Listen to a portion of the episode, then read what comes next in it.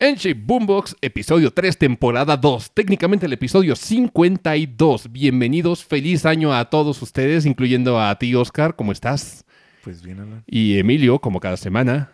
Gracias, feliz año. Y a Mota no está, ¿verdad? Sí, que no lo dejaron venir. No lo dejaron venir, chale. O nunca vio el chat. Yo creo que no vio el chat. Después de que lo regañamos por Monster Hunter Rise y etc. Yo creo que ya... Pero fue en ese fue en el otro chat. Ah, sí, es que tenemos varios chats. En WhatsApp nos ignoró. Y así. Y Miguel llorando. Así de, no, porque él se salió del último. Sí. Ah, es que chismecito entre nosotros. Pues el hermano de Emilio era como parte de la bolita, pero pues hizo enojar a Ritalin. Y no haces enojar a Ritalin porque es una señora. Y como señora, pues es rencorosa. No es rencorosa, pero pues el chiste es de que abrimos otro grupo en WhatsApp. Ay, creo que Juax no sabe esto, ni Shake. Pero no nos escuchan, ¿verdad? No sé. No creo. Si no, ya sabrán. Entonces, bueno, emigramos a un chat de WhatsApp. Donde... Pero no es como que ellos hablaban mucho. No, ¿verdad? Y de todo el rato sigue existiendo. Sí, sigue existiendo, pero pues sí, es prácticamente lo mismo. Y le pusimos Original Ponies, que es como nuestro nombre de grupo. Y estamos prácticamente los fundadores del grupo. Mota está como adherido, o sea, porque Mota sí, no como, es... Como siempre fue, porque sí, así pasó también. Sí, siempre Mota ha sido el invitado sorpresa. Es como de vino Mota, ¿qué? Nomás hubo como una temporada donde era este personaje recurrente, pero ya la siguiente temporada ya no lo ves, como en cualquier sitcom. Cuando era estudiante. Sí, cuando era estudiante. Tuvo como su etapa, sus episodios donde era el tío que llegaba en el sitcom y se quedaba contigo una temporada, pero al final de la sitcom... venían los aplausos. Ajá, venían los aplausos. ¡Miren quién es Mota! Y continuaban. Hace algo así era Mota, pero Mota se aparecía como más en la vida de Oscar.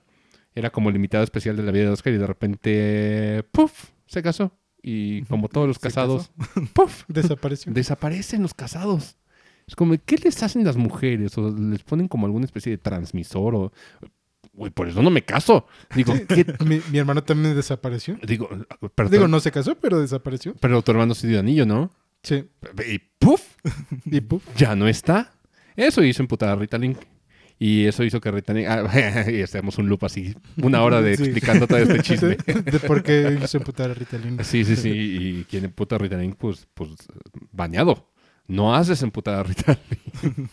Además fue advertido. Sí, además no fue como... se le dio, ni nada. No, se le dio amonestación de, oye, primera bájale llamada. De huevos. Primera llamada. O sea, esta es una llamada de atención porque todo empezó por una referencia de JoJo's Bizarre Adventure. Que tampoco es... Hacía algo molesto, pero pues Ritalin no quiso. No, o sea, Ritalin dijo... Es que Ritalin es como... Tiene cierto grado de paciencia. No es impaciente, pero tiene como ciertos niveles. La primera es como de... Ah, ok. Y cuando te dice ah, ok, es... No me interesó el coto. Si a la segunda le insistes y no le interesa el coto, te va a decir... Ah, pues está chido. O sea, te da como dos chances. A la tercera le dices, ¿sabes? Como que no me agrada tanto este pedo. Uh-huh. Entonces, el no me agrada tanto este pedo es como de, pues no le voy a entrar, ¿sabes? Y no me interesa. Sí, no me interesa. Entonces, cuando lo intentas hacer como ya más personal, o te intentas ir como así más rudo de, éntrale, cabrón, que si no te voy a empezar a estar chingando, eso es lo que ya a él no le parece. Creo que a nadie le parecería, ¿sabes? No. Sí, a nadie le parece. Espérate, cabrón. Te dije 1, 2, 3 veces y todavía lo pones como personas como de, güey, aprende a leer el cuarto. No me interesa la conversación. Sí, creo que Ritalin no es que su paciencia sea corta. Creo que es una paciencia bastante... Pues dentro del promedio, o sea, porque... Sí, tampoco fue tan cortante. Sí, no, o sea, fue... Sí le aguantó varias. Sí. Y estamos hablando del chisme de tu hermano, así ya... Dije, pues ya no, ni modo. No me voy a ir por pues eso. Salió, pero ya acabamos. Y básicamente a la quinta, cuando ya fue personal, fue como de... Ok, yo me salgo del grupo y lo siento, señores, Ritalin que es miembro fundador. Él no se sale del grupo, él está en el grupo con los fundadores y ya. Como le hacíamos desde un inicio. Y así sucedió. Y el grupo de Messenger, pues, desapareció. Ya creo... No, ahí se quedó, pero... Es que no lo usamos realmente. Por eso quedó en el limbo. Sí, y entonces, pues, el pobre Mike fue segregado por su ofensa capital. Y luego él solo se salió del otro grupo. Sí, yo creo que también sintió como esto. De suyo, La persona de la que hablábamos cuando hablábamos de las personas que dejan de jugar era básicamente de Mike, del hermano de Emilio. Porque pues él solito empezó como a alejarse y a poner como los juegos como en otro terreno de... como que ya no es de adultos, es como de... Güey, he visto gente jugar Magic the Gathering que se está quedando sin pelo. ¿Qué es de adultos en este mundo? Uh-huh. ¿Sabes? Vivimos en otra época. Bien cabrona, sí. Hablando de otra época... todo el pedo de los NFTs me puse a investigar más. Sí. Yo también. Y porque lo había dejado por la paz porque dije, NFTs está cagado que pongan así como la Mona Lisa en NFT. Y digo, pues está bien para quien lo quiera comprar. Pero de repente las compañías, y sobre todo las que son como a voces medio avariciosas. Greedies. Sí, avariciosas que son buscan tu dinero. Sí, Konami, estoy hablando de ti. Dijo, voy a empezar a vender NFTs porque la gente está vendiendo NFTs. Y luego Square Enix dijo... Están interesados. Sí, y luego Square Enix dijo, voy a meter NFTs, güey. ¿A dónde los vas a meter? Pues a lo que me dejé varo. O sea, dieron a entender que quieren meter el modelo de NFTs a Final Fantasy XIV. Y es como de... Sí. ¡Wow! Espérate ahí, cabrón. ¿Qué estás haciendo? ¿Me vas a intentar vender mis cosméticos a través de NFTs? Uh-huh. ¿Estás pendejo? Y luego Konami. Konami dices, hoy en día ya es como de, lo voy a hacer yo también. Es como de, sí, Konami, sí, cállate. Vete a jugar pachinko o algo así. Pero cuando las empresas empiezan a sumar así y dos tan legendarias como Square Enix y Konami se meten a todo este pedo, dices, algo está... También está Ubisoft y EA. También está Ubisoft y EA. Exacto. Considerándolo. Sí, claro. O sea, porque EA y Ubisoft son compañías que les gusta el varo. O sea, les gusta vender a madres y... Sí, donde haya signo de dólares, ahí están. Ahí están. Sí. Sí, y dices, no me sorprende. Pero empezando por estas dos grandes, dices, aguas, se puede volver un patrón. Y los NFTs, tal vez haya gente que no sepa qué es este pedo. Y me puse a investigar porque... hay mucha gente que no sabe qué es este pedo. Tenemos que hablar un poquito de los NFTs porque estamos entre toda esta lluvia de caca que va a venir. O tal vez no, pero... No, ya está. Sí. Ya llegó y llegó para quedarse. Sí, pero ustedes, pues, escuchas, como les dijimos desde un inicio, tienen el poder de la cartera. Si no compran esas mamadas, van a dejar de venderlas. Uh-huh. O sea, porque hay muchas empresas que cuando salió el internet intentaron hacer un modelo de negocios que no funcionó en su momento y desaparecieron. Y esto puede ser una tendencia así. Ahora, ¿qué es un NFT? NFT viene de las siglas NFT, que significa Non-Fungible Token, que es como un token, ¿cómo lo definimos en español? Es como una ficha o algo representativo. Certificado. No, es como un certificado. Pues es que un token puede ser hasta un billete. Un billete es un token que representa un valor de algo. Y entonces, básicamente es como una ficha. Es que no tengo otra forma de... Sí, es que es eso. O sea, de una forma fácil de decir es eso. Es una ficha. Es una ficha representativa. De hecho, en Magic the Gathering Tokens traducen como ficha. Entonces creo que lo vamos a dejar así. La traducción de Magic le creemos por ahora. Y fungible significa reemplazable. Entonces es una ficha no reemplazable. ¿Cómo funciona esto? Ahorita los NFTs son imágenes. Entonces se empezó a hacer un mercado. Y esto es algo que refleja mucho nuestra condición humana de a qué le damos valor y qué tan ociosos estamos al mismo tiempo. O sea, porque... ¿Sabes? Llega un punto en el modelo capitalista, sí voy a hablar de capitalismo, discúlpenme, gente, donde... ¿Cómo pasamos de chisme de lavadero? De lavadero. Pues es que, y vamos a regresar al chisme de lavadero eventualmente, porque el tema de hoy es un chisme de lavadero. Pero creo que va muy ligado, porque si hay alguien que podría aplicar esta política es de quien vamos a hablar en esta... Ay, ¿por qué les digo? Ya leyeron el título, es Blizzard. Es Blizzard. Spoiler alert. Vamos a hablar de Blizzard. Entonces creo que Blizzard sería otra de esas empresas que si no estuviera metida en un torbellino también de caca, le entraría. Sí. Pero regresemos a explicarles a los podescuchas qué demonios es esto. Ahorita se están haciendo con imágenes. Digamos que son imágenes que tienen como cierta certificación de que están en posesión de alguien. Y esta certificación realmente es una cadena de computadoras que están haciendo pequeños cálculos que se comunican entre sí en varias partes del mundo, supongo, o en algún servidor que dicen... esta transacción se hizo aquí, esto pasó de estar aquí a acá. Muy similar a lo que pasa con los bancos hoy en día.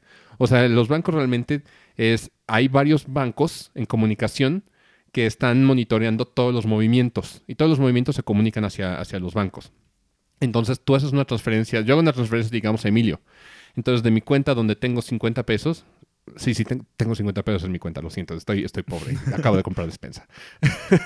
Entonces agarro de esos 50 pesos y le voy a transferir 4 a Emilio. Entonces mi banco se comunica con el de Emilio para decirle, oye, pasaron 4 de aquí, van hacia allá.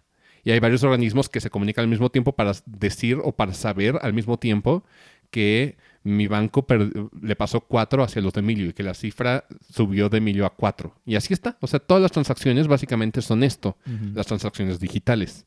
Pasa algo muy similar, pero realmente no hay bancos como tal, sino hay unas computadoras que están haciendo este cálculo en todo momento. Entonces se comunican entre sí y todas autorizan este pago, digamos. Entonces... Todo NFT tiene que pasar por esta cadena de servidores para que se certifique. Entonces, el NFT es muy similar a lo que pasa con las criptomonedas. Es algo que realmente no tenemos tangible, ni hay manera de verificar su existencia. Ni tampoco su valor real, porque no se sustenta en nada. Entonces, los NFTs realmente son imágenes. Y tú te preguntarás, si tienes mi edad, dirás, ¿por qué están comprando en millones de dólares imágenes? Una imagen sí la puedo sacar de Google. Entonces realmente es ese certificado que se le da. Esto lo hemos hecho como humanidad. Sí, lo hemos hecho todo el tiempo como humanidad, Emilio. O sea, si nos pusiéramos técnicos, o sea, nuestros billetes pues son un pedazo de papel o de plástico hoy en día, con una imagen muy bonita de un ajolote en el caso de los de 50. Sí. Pero sí, nadie los quiere gastar. Yo quiero uno. Sí, para no gastarlo. Para no gastarlo, para guardarlo. Sí. Entonces, ese billete realmente, como si tuviese un valor, sería un valor de plástico. Y sería un plástico muy similar al que encuentras en tu envoltura de papitas. Sería como el de Monopoly. Básicamente, sí. O sea, cuando era de papel dices, pues pudo haber sido de Monopoly y en algún punto de la historia seguramente eran de papel corriente. Sí. No más que los billetes ahorita son un poquito más resistentes que uno de papel corriente y tienen sellos de seguridad, lo cual los vuelve... Para otras funciones que ya tienen. Pues sí, y también para certificar que solamente hay pocos y que son de una serie. Entonces, lo que le da valor es que realmente son limitados. Y eso es lo que le da valor. Entonces, los humanos tenemos como esta costumbre... Somos bien cagados los humanos. Es como de... Mira, esta piedra es dorada, güey. Este metal es dorado, papá. Debe de valer un chingo. No lo he visto mucho. Entonces, los otros dicen, no mames, yo tampoco lo he visto tanto. Se ve muy poco. Tienes razón. Debe valer mucho. Debe de valer mucho. Entonces, como es muy limitada, le damos como cierto valor. Y así es como se construyó la economía del oro. Pero ahorita, las piedras todavía eran físicas. Llega el internet y empiezan a sacar las criptomonedas, como el Bitcoin. Y ahí es como estás jugando con ideas, o sea, o con código. Entonces, son cosas que realmente no posees. Imagínate que se apaga el internet un día, que alguien baja así el switch del internet. Primero que nada, empezaremos a sufrir un chingo, porque nuestras transacciones en bancos ya todo se da a partir de servidores. Ni siquiera es porque el banco guarda una cantidad de billetes o de oro como para poder validar todo eso. Y la economía hace mucho que ya no funciona con la cantidad de oro que tiene cada país. De hecho, la casa de papel, si no la quieren ver, les explico. El punto es que le dan como esta... El mensaje es burlarse un poquito de lo frágil que es la economía, porque antes se consideraba pues el billete como una forma de moneda de intercambio. Entonces la primera temporada, la primera parte de la casa de papel es, van a imprimir un chingo de billetes que no se pueden rastrear, entonces no generan inflación porque realmente no están como registrándolo, entonces la gente no sabe que hay más billetes, básicamente. Entonces hay gente que se plantea de ¿por qué no imprimen más billetes y acaban con la pobreza? Porque entonces todo el mundo tendría billetes y deja de ser limitado. Hay un capítulo de Pato Aventuras, de la clásica, no la actual, que habla precisamente de eso. Y así fue como le expliqué la inflación a un amigo de ¿por qué no imprimen más billetes? Te voy a poner el capítulo de DuckTales, si se lo puse. Así de camino a la pastorela para acá, para Toluca, le puse el videito y quedó como de hoy aprendí viendo Disney. Pero la casa de papel se burla un poquito de eso, imprimen billetes y se salen con la suya. En la segunda es como el cuestionamiento de por qué la economía durante muchos años, incluso siglos, se sustentaba a partir de cuánto oro tenías en tus reservas, en tu banco guardado. Entonces de repente dices, güey, es que pues sí, el oro está muy padre y todo y brilla chingón, pero ¿por qué le damos tanto valor? Entonces te empiezas a cuestionar de ¿por qué le empezamos a dar valor así a cosas limitadas? Siempre hemos sido así los humanos. Entonces, por eso digo, qué cagados estamos. Que si algo es limitado, le damos mucho... Lo queremos. Sí, lo queremos. O le damos mucho valor. Sí, es más eso, porque pues al darle mucho valor, pues es como, quiero eso. Entonces... Algo así está pasando con las criptomonedas. Pasó con las criptomonedas más bien. Sí. Entonces, el Bitcoin... ¿Cómo se genera? ¿Cómo se hace el Bitcoin? O sea, explíquenme un poquito. Explíquenme un poquito es ustedes dos que saben un poquito de eso porque han batallado para encontrar tarjetas gráficas por los mineros y demás. O sea, realmente qué función hacen las tarjetas gráficas como para minar el Bitcoin? Cálculos matemáticos. ¿Qué hacen qué? O sea, te da un código y eso equivale a un Bitcoin. Generan una serie de, digamos, códigos y después de juntar cierta cantidad de códigos se hace una Bitcoin. Uh-huh. O sea, se puede decir que es como tal cual lo que está trabajando, por así decir, la gráfica. Después de acumular pues tanto tiempo, ya pues te genera... Esa cantidad de información cuesta tanto. Uh-huh. A verlo así. O sea, simplemente es eso, acumulas... Pues, información. O sea, que es equivalente a código. Sí, ajá. Por eso es eso. O sea, acumulas código de lo que está trabajando la gráfica y pues a eso ya es tanto tiempo que estuvo trabajando, pues le das un valor y eso es un Bitcoin. O sea, simplemente es, por eso está como medio... No sí, tan medio fácil raro de que... no de explicar, sino de que lo visualices. Ajá. Así como que lo veas. Pero es así. Y eso es lo que estamos intercambiando básicamente en sí. Cuanto a Bitcoin, que le dimos un chorro de valor. Uh-huh.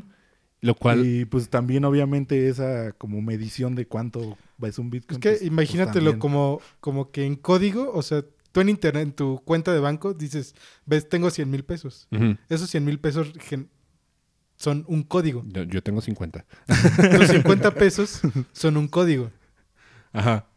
Ese código es la Bitcoin. Podríamos decir. Sí, básicamente. Pero y la tarjeta de video hace esos cálculos para generar ese código. Uh-huh.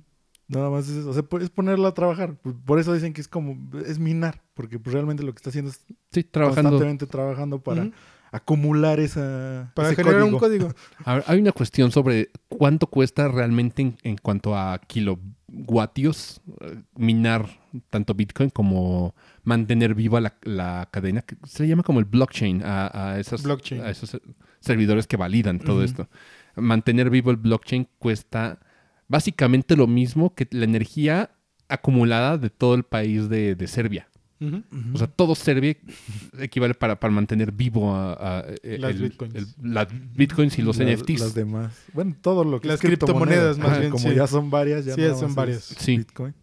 Entonces, imagínate la cantidad de desperdicio de energía que estamos haciendo a lo pendejo. O sí. sea, y realmente es código. O sea, no es ni siquiera es que tenga un valor real más que el... Lo que le dan, o sea, es que es realmente lo que le da a la gente, o sea, uh-huh. quieren que valga eso, pues eso vale. ¿Te imaginas si le explicaras a Bill Gates hace años, cuando todavía existía Microsoft 95, que fue el tope? Mira, cabrón, alguien te va a venir a vender código en un precio exorbitante, o sea, esta cantidad de código te lo van a vender. ¿En cuánto está la Bitcoin hoy en día? Como en... No sé, ¿en cuánto está? Vamos a checar. Sí, tenemos que revisar porque no sé, actualmente no tengo idea en cuánto está. A ver, busquemos en Google el valor de Bitcoin en pesos. Aquí tengo. ¿En serio? A ver, ¿en cuánto está? En 850,759. Una Bitcoin. Una Bitcoin. ¡A la verga! Uh-huh. O sea, ¿te imaginas decirle, ir al paseo y decirle a Bill Gates, mira, alguien te va a intentar vender este código que hizo su tarjeta, su procesador? Sí. Bill Gates diría, güey, vete de aquí, cabrón. O sea, ¿y para qué me sirve? O sea, ¿abre algo? ¿Abre algún tipo de cosa? ¿Me va a ayudar como a...? Sí, es código para mejorar. Para mejorar... Pues sí, el ecosistema. No, güey, nomás te lo van a vender en 850,000 baros. Es como... No mames, vete de aquí, cabrón. Sácate. O sea, pinche vagabundo de mierda. Es como, ¿sabes? Y si le explicaras a tu papá de, oye, alguien hizo este código, haz de cuenta que agarró... Pues, lo voy a comparar de una manera muy burda. Digamos que acumuló un chingo de cosas en su papelera de reciclaje de su computadora. las juntó y te las intenta enjaretar en 850,000 varos. Uh-huh. Es como de... ¿Qué, güey? Estás pendejo. O sea, y esto empezó a subir de precio de una manera estupidísima. Exorbitante. Estupidísimo. O sea, ni siquiera exorbitante. O sea, hay que llamarlo. Es estúpido. Uh-huh. Dices, güey, me estás dando un montón de desecho de código que no me sirve para ni madres. O sea, ni siquiera es como que te vaya a abrir la computadora del presidente de los Estados Unidos. ¿Sirve? ¿Para qué? Lavado de dinero. Sí. Sí. Es puro lavado de dinero. Sí, en parte, Emilio. O sea, yo... No, completamente. Yo porque entiendo. Porque evades impuestos... No es traceable. ¿Por qué no es rastreable? ¿Por qué? ¿Qué es lo que lo vuelve irrastreable? Tú mismo lo dijiste. Porque no tiene valor. Pues, o sea, no hay un lugar que digas vino exactamente de aquí. O sea no hay... Como es que tiene un valor regido. Es que como es código, es como de... Nomás acumulaste una bola de código y la vendiste. Y ya. ¿Y qué le impide a la gente hacerle Control-C, Control-V? A una Bitcoin o a ese código. Para eso es el blockchain. El blockchain lo que hace es decirte cuál es, digamos, el original. Ah, ok, dijo. Entonces, si tú copias y pegas, el que pegaste ya no es original. Cambia algún dígito. Ah, entonces el blockchain. Entonces sí puedes tracear y decir, ¿sabes qué? Este es falso. Sí, no pero, es pero nada más eso, o sea, realmente no puedes ver de dónde vino. Uh-huh. Sí, por eso ves que mucho tiempo... Se manejó que era la moneda del mercado negro. De hecho, sí, en la Deep Web. Ajá. En la Deep Web. O sea, en un principio era al eso. Principio. O sea, cuando realmente... No, como después del principio. Sí, bueno. Al principio nadie la quería. Sí, al principio era como de... Como dijiste, ¿para qué me sirve eso? Para nada. Cuando existió la Bitcoin, el güey que las inventó agarró y puso en internet: compro una pizza por Bitcoins. Y nadie quería. Y un güey le dijo: ah, yo te la vendo. Y le cambió Bitcoins por la pizza. O sea, nomás por el jaja. Ajá, sí. Nomás por los jajas. Y la gente le empezó a dar valor. Pues no inmediatamente, no, pero conforme pasó el tiempo... Al principio ponle que valía como $1. O sea, creo que menos. No, o sea, sí, es un ejemplo. Bueno, digamos, sí, $1. Cuando yo me enteré de las bitcoins que pude haber comprado, valían $1. No mames, imagínate regresar. Pero, ¿a quién se la vendes? O sea, ese es el pedo. Oye, ¿de quién se la chingados vendes? No, en ese momento no era... Claro. No, no le veías futuro. No, simplemente era un valor que le empezó a dar la gente que dijo, pues te puedo hacer transacción así, no es rastreable. Ajá. Empezaron a decir, puede hacer transacciones y nadie se va a dar cuenta, uh-huh. Digamos. Pues muy similar al efectivo. O sea, sí, ¿sabes? Nadie va a saber que yo utilicé, o sea, vi una Bitcoin para comprarle a él algo. Sí, claro, uh-huh. Claro. O sea, pero es básicamente un valor que le dimos los humanos nomás por los jajas. Sí. Así empezó. Y ahorita, bueno, durante un tiempo se pudo comprar una persona un Tesla con Bitcoin. Dices, sí. Estás mamando pito. Yo creo que Elon Musk muy inteligentemente dijo, güey, a ciencia cierta, ¿qué es esta madre? ¿Para qué me sirve tener tanto pinche desecho? No, él sí sabe. Y es porque pues, él está más metido en tecnología. Se echó para atrás más que nada por lo que decías, que en cuanto repercute la energía que consume. De hecho, y ajá. Va en contra de lo que Tesla está proponiendo. Que es el cuidado del medio ambiente. Ajá. Entonces, por eso chocaba con eso. Era como, ¿cómo puedo aceptar Bitcoin? Si todo lo que mi lema, sí, todo lo que... Contaminan y yo no quiero contaminar. Sí, pero al mismo tiempo Elon Musk debería de dejar de hacer Tesla, ¿sabes? Porque ¿qué necesita un coche para ser eléctrico? Una batería de litio. Es que también no es tanto Elon Musk como habíamos visto. O sea, él nada más te dedica a venderte la idea. Sí, claro. Pero, o sea, ahí atrás hay una empresa. O sea, ¿qué es lo que quieren? Sí, ganar varo. Sí. Pero es una mamada, o sea, porque también se desdice... Elon Musk sabe perfectamente... ¿Cuánto se contamina la Tierra? O sea, no la Tierra del planeta, sino la Tierra, o sea, físicamente donde pisas para minarle el litio. O sea, es una cosa estupidísima. Nomás por limpiar el aire. Vamos a limpiar el aire, pero vamos a envenenar la Tierra, cabrón. ¿Qué les parece ese intercambio? Está chingón, ¿no? Menos la capa de ozono normal, pero la Tierra toda venenosa. ¿Les parece? Va, ok. Chingo de litio para todos. Ahí les va. ¿Ya vieron Don't Look Up, la película de Netflix? No. Sí vi que salió, pero no. No mames, es una cosa muy, muy... Sí hay mucho pedo de filosofía, pero se vuelve hasta risible. O sea, se vuelve una comedia muy, muy buena y los actores son poca madre. O sea, está Leonardo DiCaprio, Jennifer Lawrence, Meryl Streep, ya Kate Blanchett. Sí. O sea, haz de cuenta que Y se burlan de todo ese tipo de cosas. O sea, es de unos astrofísicos que detectan que un asteroide enorme se va a impactar contra la Tierra. Y es un planet killer. O sea, dicen, eventualmente va a llegar esta madre y nos va a matar. Entonces, dicen, necesitamos decirle al Pentágono. Van a los Estados Unidos. Van con la presidenta, que es presidenta ahí, que es Meryl Streep. Dicen, mira, va a venir este meteorito. Y la señora está más ocupada porque dice, son elecciones intermedias. Entonces, les empieza a dar el avión. De, ay, ¿qué tan seguro es? No, pues, ¿es 100% seguro? No, pues es que no nos gusta decir nunca que es 100%. Es 99.7% seguro. Entonces, no es 100%. Vamos a decir 70, ¿va? 70. Ah, entonces no es tan prioritario. Y así se vuelve como una cadena.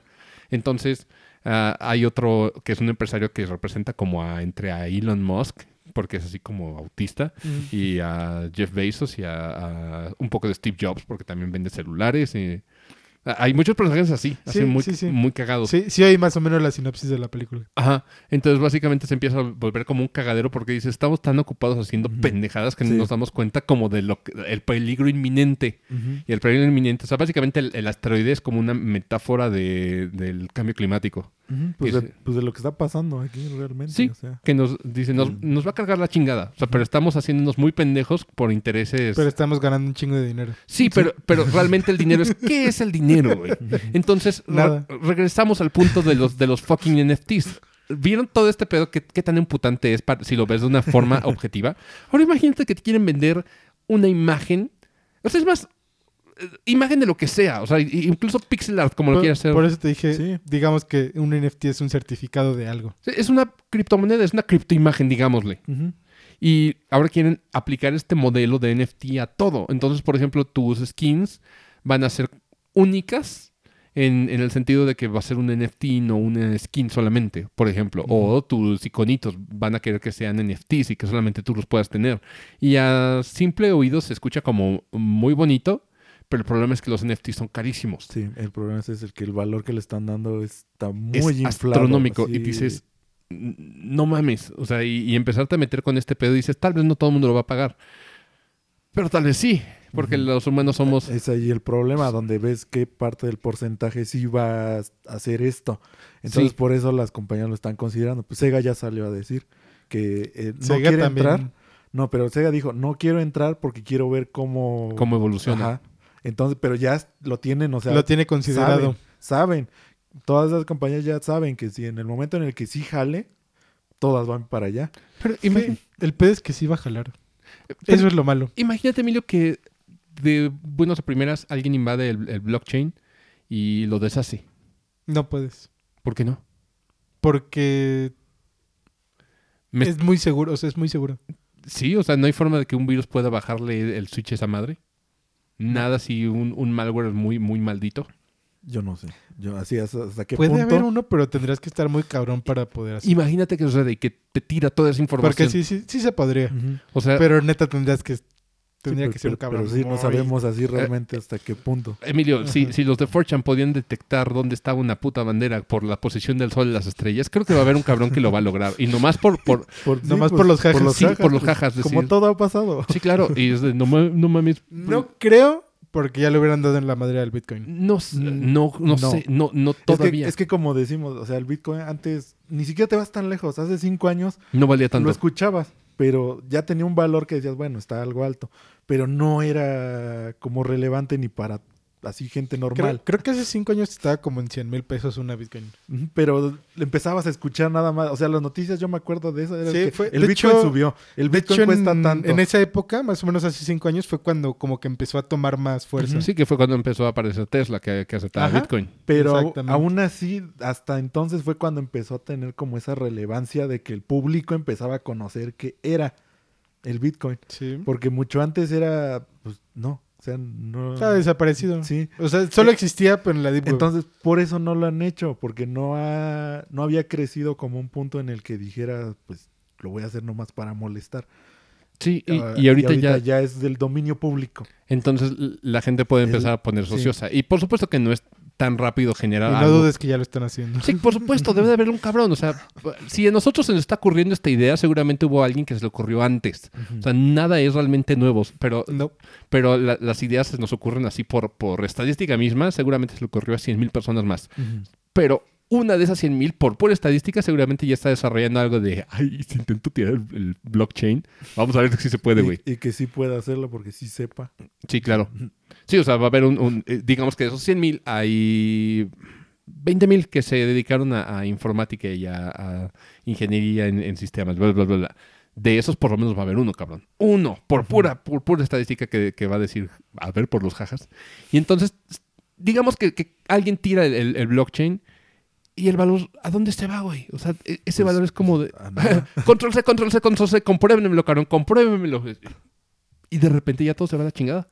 Entonces estamos... Todo sí. lo que tiene que ver con la nube, a mí siempre me pone como de nervios porque dices... Pues lo que no es tangible, es lo que siempre hemos dicho, que lo que no es tangible es ese miedo constante de que en algún momento alguien baja el switch. Y ya. Entonces, imagínate que todo eso se va a la chingada y tú ya gastaste... 800,000 varos en una Bitcoin. ¿Qué haces con esa pérdida? O sea, no es una pérdida que dices, no mames, me recupero de esta. No, un humano normal no se recupera de eso. Entonces, estamos como muy a la deriva de que esto siga funcionando y jalando el pedo y de que le metan más seguridad, lo que sea, pero siempre hay como factor humano en todo este pedo. Entonces, un NFT es lo mismo. O sea, si alguien lo creó, alguien lo puede destruir. Alguien lo puede destruir, exactamente. Si el humano lo crea, el humano mismo lo puede destruir. No hay nada indestructible en este mundo para el humano. Y lo hemos demostrado con creces. Entonces, que te quiera meter a NFTs y algo que no es tangible y algo que puede costar muchísimo, pero solamente por el valor que le damos los humanos y no por su valor intrínseco, o sea, su valor por sí mismo. Uh-huh. Entonces, vale pito. Entonces, que nos quieran enjaretar esto a los gamers, dices, creo que somos un mercado muy susceptible a que nos intenten meter la rieta así. Y el problema es que sí puede funcionar porque ya lo han visto con los cosméticos. Cuantísimo también cuestan las cosas de Counter-Strike, por ejemplo. O sea, sí. Las que nada más hay como una o dos que tienen en su inventario la gente. Que son muy difíciles que salgan. Pues acuérdate del mercado negro que se hacía en Team Fortress. Sí, o sea... Pues desde ahí mismo salió. Sí, claro. Uh-huh. Entonces todo ese mercado que ha estado existiendo ya hay como un antecedente. Sí. Y no eran necesariamente NFTs. Ahora imagínate que ya entren... Que le pongan un nombre. Sí. Sí, claro. O sea, y esto lo veíamos en fenómenos como... Diablo, o sea, desde Diablo 2 que se creó un mercado, no un mercado negro, pero un mercado alternativo. Mercado, exacto. O una casa de subastas donde tradeabas ítems por dinero real y luego saltó a WoW, que esto se empezó a volver con un mercado muy grande. Y te digo, éramos los primeros que íbamos a vernos afectados por este pedo. Digo, se veía venir porque somos susceptibles, lo hacemos, o sea, compramos este tipo de pendejadas y a valores muy altos. Entonces... Es de temerse un poquito. O sea, esperemos que no avance tanto y que quede como esas casas de subastas de WoW y de Diablo. Esperemos.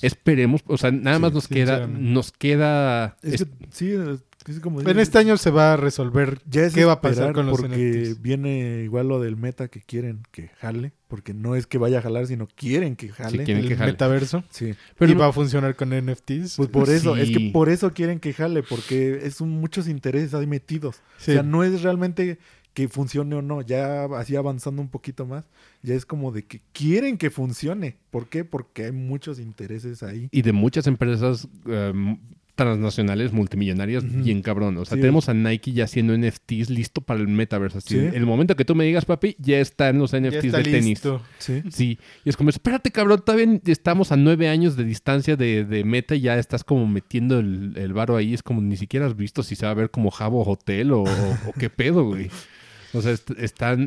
¿Quién sabe? Mi hoyo quiere hacer un universo virtual como SAO.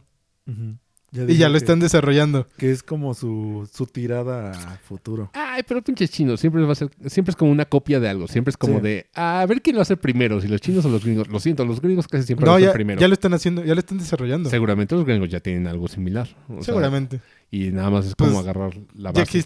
Ya existe SAO. Pues, nada más es pasarlo a un mundo virtual y listo. Pues sí, prácticamente. Entonces, maldita generación de las cosas intangibles. O sea, estamos tan ociosos que realmente le estamos dando valor a la basura. Sí, porque es que es eso, no... no hay forma, ni siquiera lo puedes tener, o sea, realmente es como de, pues está ahí y ya. ¿Dónde están mis juegos físicos?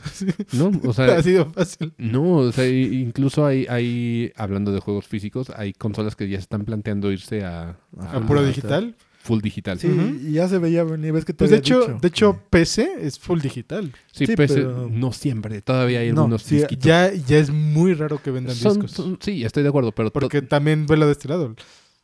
Como el 80% de los computadores ya no tienen lectores de discos. Sí, estoy uh-huh. completamente de acuerdo. Sí. Pero es que en PC fue como un poquito más acelerado porque...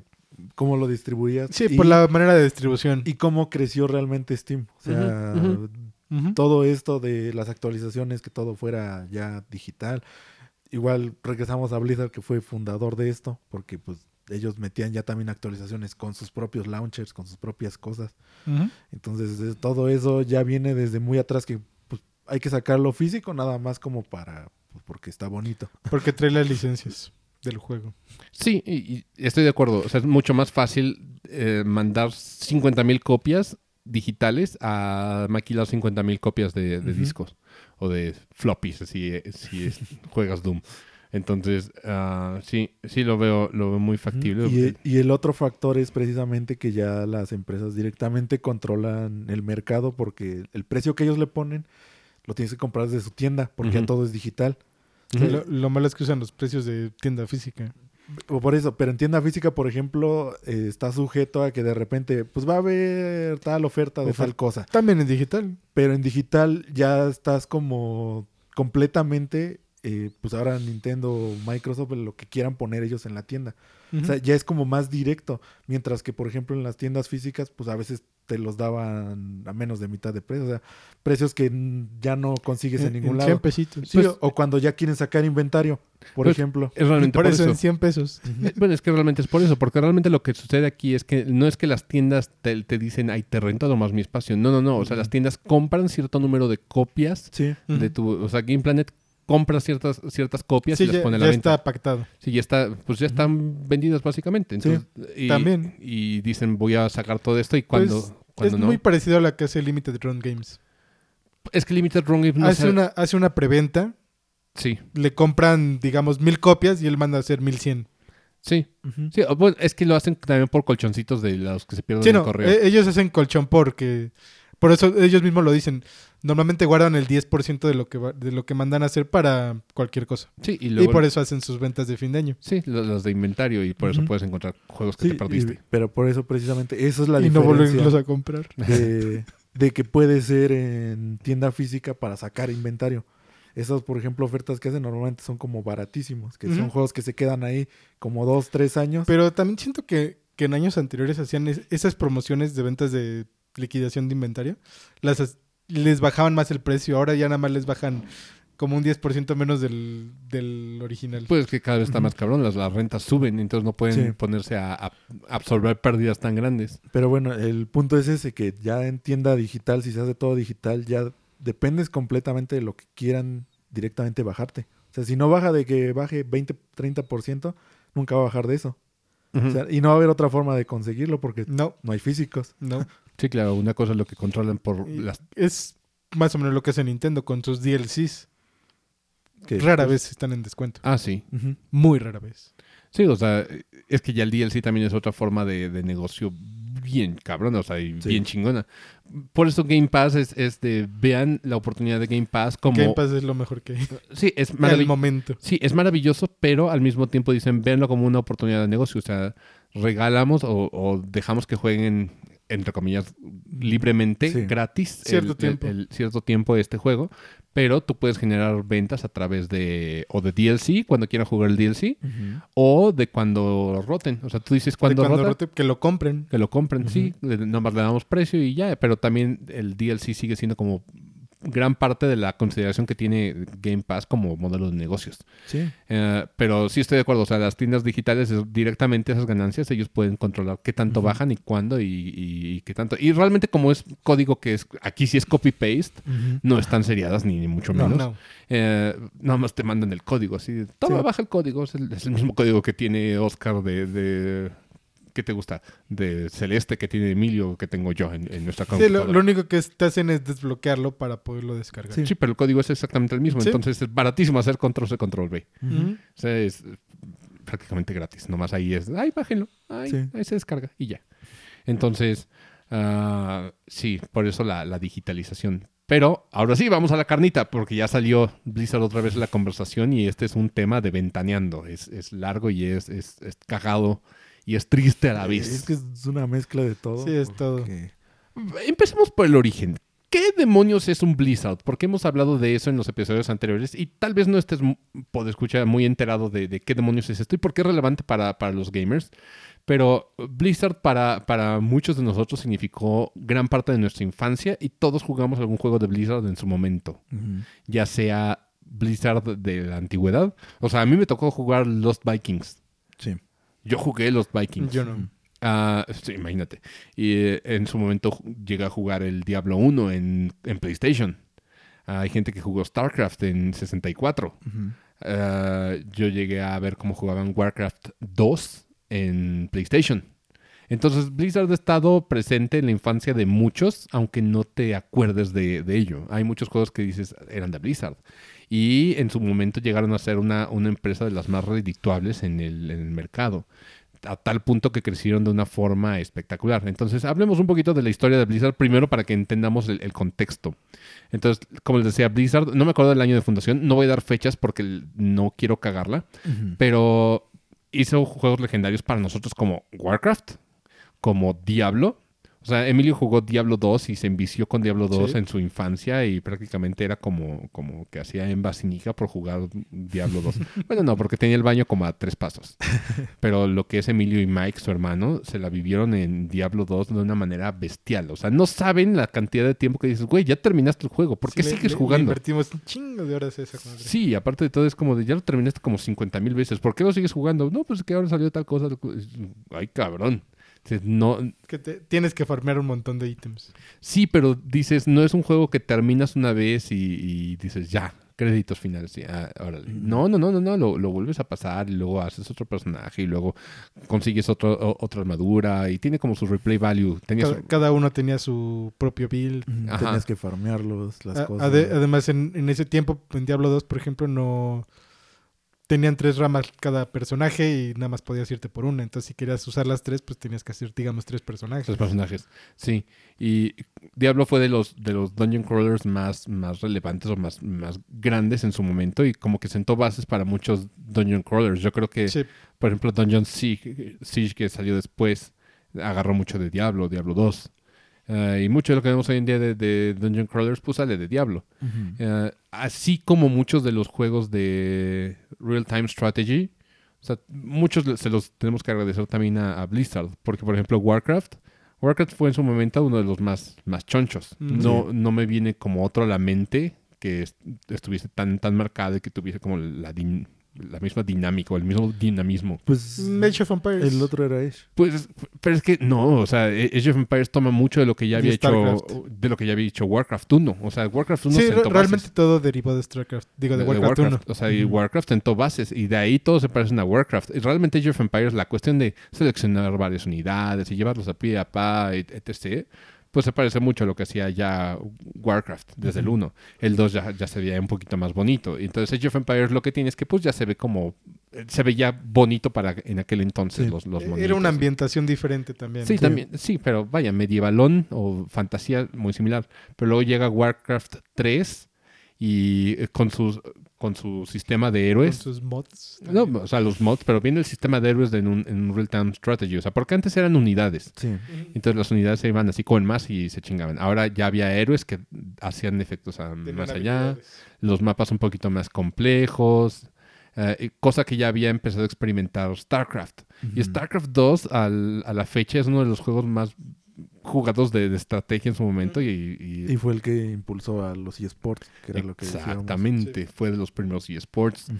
Y de hecho era una broma muy común que decíamos que si quieres una esposa coreana tenías que ganarle a su papá en StarCraft, porque uh-huh. eran bestias en ese juego, eran los dioses de StarCraft. Y así muchos juegos, o sea, de nuestra infancia bien cabrones. Sí, pues como ya se ha visto... sentaron muchas bases de muchos otros juegos. Sí, o sea, luego salió World of Warcraft.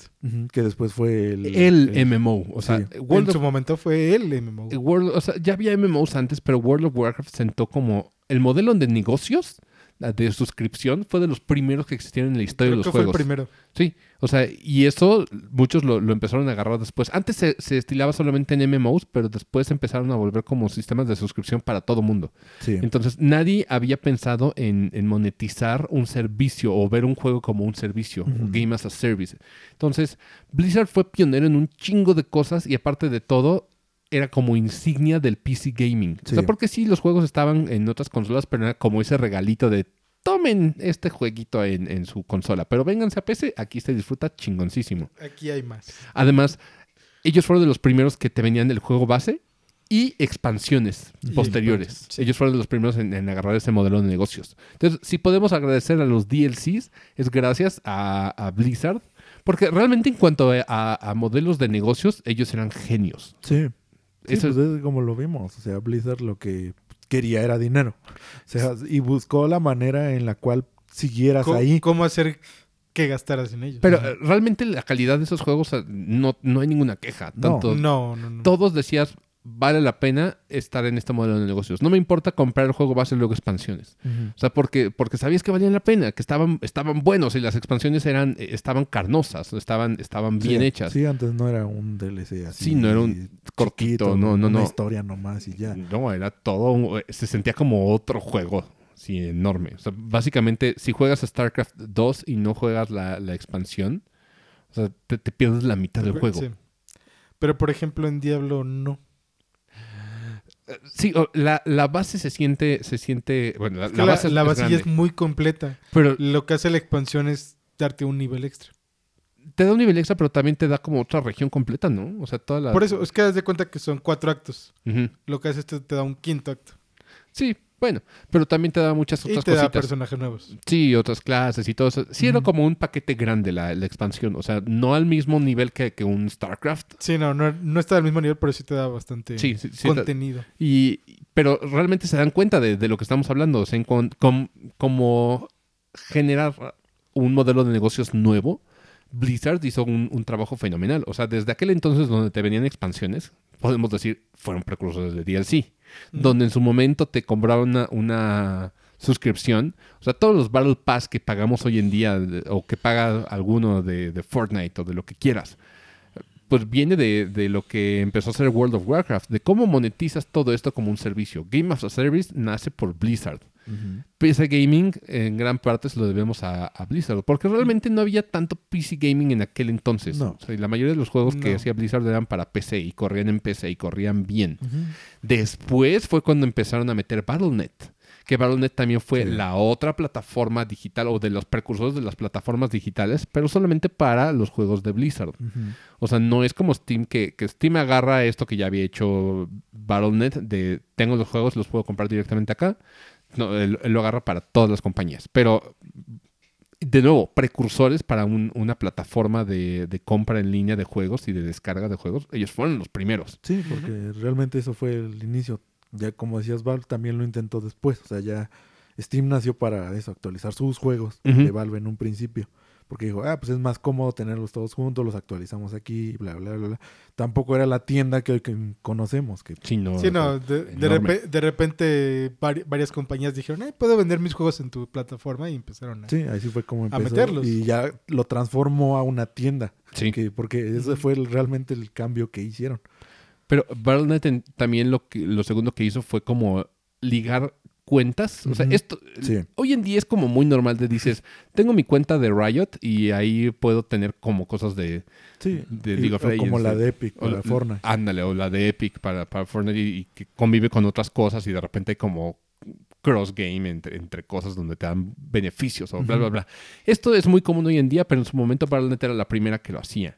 Sí. Que te da como, ya sea algún cormedillito o cosas así en algún otro juego, pues Battle.net fue le ponía mucho énfasis a la creación de cuenta Battle.net. O sea, decías, mi cuenta de Battle.net. Realmente el primero fue Steam. ¿Fue qué? Steam. ¿En hacer este tipo de cosas? No. En que creabas tu cuenta en su plataforma y comprabas los juegos. No, pero me refiero, o sea, por ejemplo, de Battle.net, que por ejemplo si tú tenías Diablo, te pueden dar como cosméticos de algún otro juego. O sea, o... Si estaba en tu cuenta. O sea, pero solo era cuando con las de colección. O sea, sí, pero o sea, fue precursor. Sí. Ajá, o sea, sí te daba como beneficios. Pero esto es muy común hoy en día. Por ejemplo, yo tengo mi cuenta de Bethesda que me da cosas en diferentes juegos de Bethesda. Ya te entendí. Y eso lo empezó a hacer ellos. Sí. O sea, ellos fueron precursores de muchas cosas que se imaginan en el mundo de los juegos. O sea, así se los pongo. Y durante mucho tiempo hicieron juegos que decías, ¿qué va a sacar Blizzard ahora? Es más, el último gran acierto que a mí se me hizo fue el mismo Overwatch. O sea, dices, ¿qué pedo? ¿En qué momento entraron a los shooters? A los shooters, y lo hicieron de una manera muy buena. Uh-huh. O sea, que luego haya... ¿Cuándo empezó toda esa decadencia? Esta es la cuestión. O sea, porque de repente iban bien, cuesta arriba, y dices, sí, WoW va muy bien. WoW se ha actualizado bien chingón. Pero de repente empezaron como a hacer cosas bien raras. No sé si hubo un cambio de dirección o en qué año fue que de repente empezaron a hacer cosas muy tibias y culeras.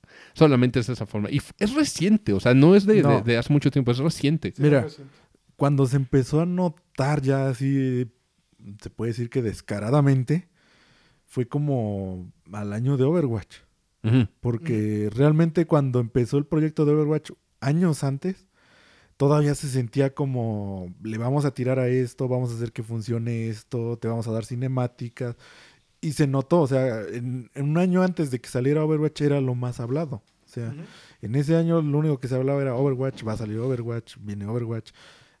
Lo único en donde venía flaqueando eran en expansiones de WoW. Que desde entonces ya se empezaba como que la gente a decir, ya no es el mismo contenido. Yo no estoy tan así apegado porque pues, yo no jugué WoW. Sí, ¿no? Y entonces no sé en qué momento como se sintiera él está cayendo. O sea, porque yo siento que en algún momento debió haber flaqueado o en historia, o en áreas, o en lo que podías hacer, o en clases, o en algo así. Entonces también ahí ha de haber como un choque de perspectiva de la gente. Pero así donde ya se notó mucho fue como más o menos al año de Overwatch. O sea, tampoco estoy diciendo que fue así en ese momento. ¿Sabes? Uno de los primeros indicios, hablando de Overwatch, que me suena así que ya empezaba a haber como cierta polémica dentro de la gente misma de Blizzard, o por lo menos los vatos. No me voy a poner moralista ni feminista entre todo esto. O sea, voy a intentar evitar todas las posturas feministas. O sea, que sepan que no estamos ni tirando. Sí, ni tirando ni nada. O sea, voy a intentar evitarlo. Pero hubo un suceso en una... No me acuerdo si en una BlizzCon, que le preguntó una chava a uno de los creadores de Overwatch de ¿cuándo van a hacer que los personajes no parezcan modelos de catálogo de Victoria's Secret? Uh-huh. ¿Te acuerdas de eso? Sí. Que le respondió pues creo que necesitamos entonces cambiar de catálogo de ropa interior. Y que toda la gente fue como de ja, ja, ja, ja, ja, pero de repente fue como de ¡ay! ¿Ja? Sí, ja, sí. Y dices, qué curiosa respuesta. O sea, estuvo como bien evadido en el sentido de lo tiras como una broma, la pregunta sí, social, pero te empieza a dar indicios de algo que fue algo que empezamos a verse acrecentando. Sí, porque pero, en ese entonces no pues, lo tomaron como eso, como, sí, como una broma o una buena evasión de pregunta. Después la que se me viene a la cabeza muy fresca es el Warcraft 3 Reforged. Uh-huh. O sea, el siguiente como gran tropiezo se me hizo el Reforged. Sí, fue el Reforged. Que te mostraron unas cinemáticas. Y esto es algo que todas las compañías han sido culpables en su momento, menos Nintendo, de mostrar un trailer muy arreglado y prometiéndote cosas que al final no lo iban a cumplir.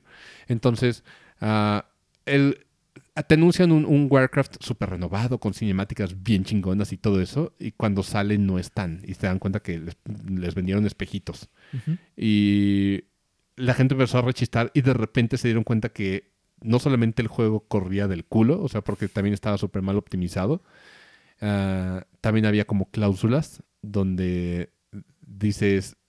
le están protegiéndose para que no les vuelva a suceder otro League of Legends, otro Dota. Sí. Porque si alguien no lo sabe, League of Legends y Dota, el género MOBA nació dentro de un mod, como dijo Emilio, de Warcraft 3, uh-huh. que fue el Dota 1. Entonces, de ahí se separaron y se crearon League of Legends por un lado y Dota 2, que salió mucho tiempo después y perdió su oportunidad. Pero eso es otro tema aparte. Todavía sigue, pero... sí, pero... es para su comunidad. Sí, nomás. Sí. Uh-huh. Pero la cuestión aquí es que en esta nueva versión del Warcraft 3 lo que hicieron es meter un acuerdo o una cláusula o un contrato de los que siempre firmas y I agree. Nomás le das a aceptar y... Pero alguien sí lo lee y alguien leyó que hay una cláusula donde dice que todas las cosas que salgan de los mods... Todos los mods. Todos los mods... tiene derecho Blizzard sobre ellos. O sea, sí. Si tú haces un mod sobre Warcraft 3 Reforged y tiene pegue, es de Blizzard. O sea, Blizzard puede decir, dámelo, es mío. Sí. Y aparte de todo, dices, igual y me escapo y nomás no juego Reforged y juego el normal, ¿verdad? Pero Blizzard muy inteligentemente elimina las versiones anteriores de su tienda. Y de los servidores. Y los servidores, sí. Aparte de todo. Entonces, todos los servidores de Warcraft 3... normal, dejaron de servir y la única versión que podías jugar se volvió el Reforged.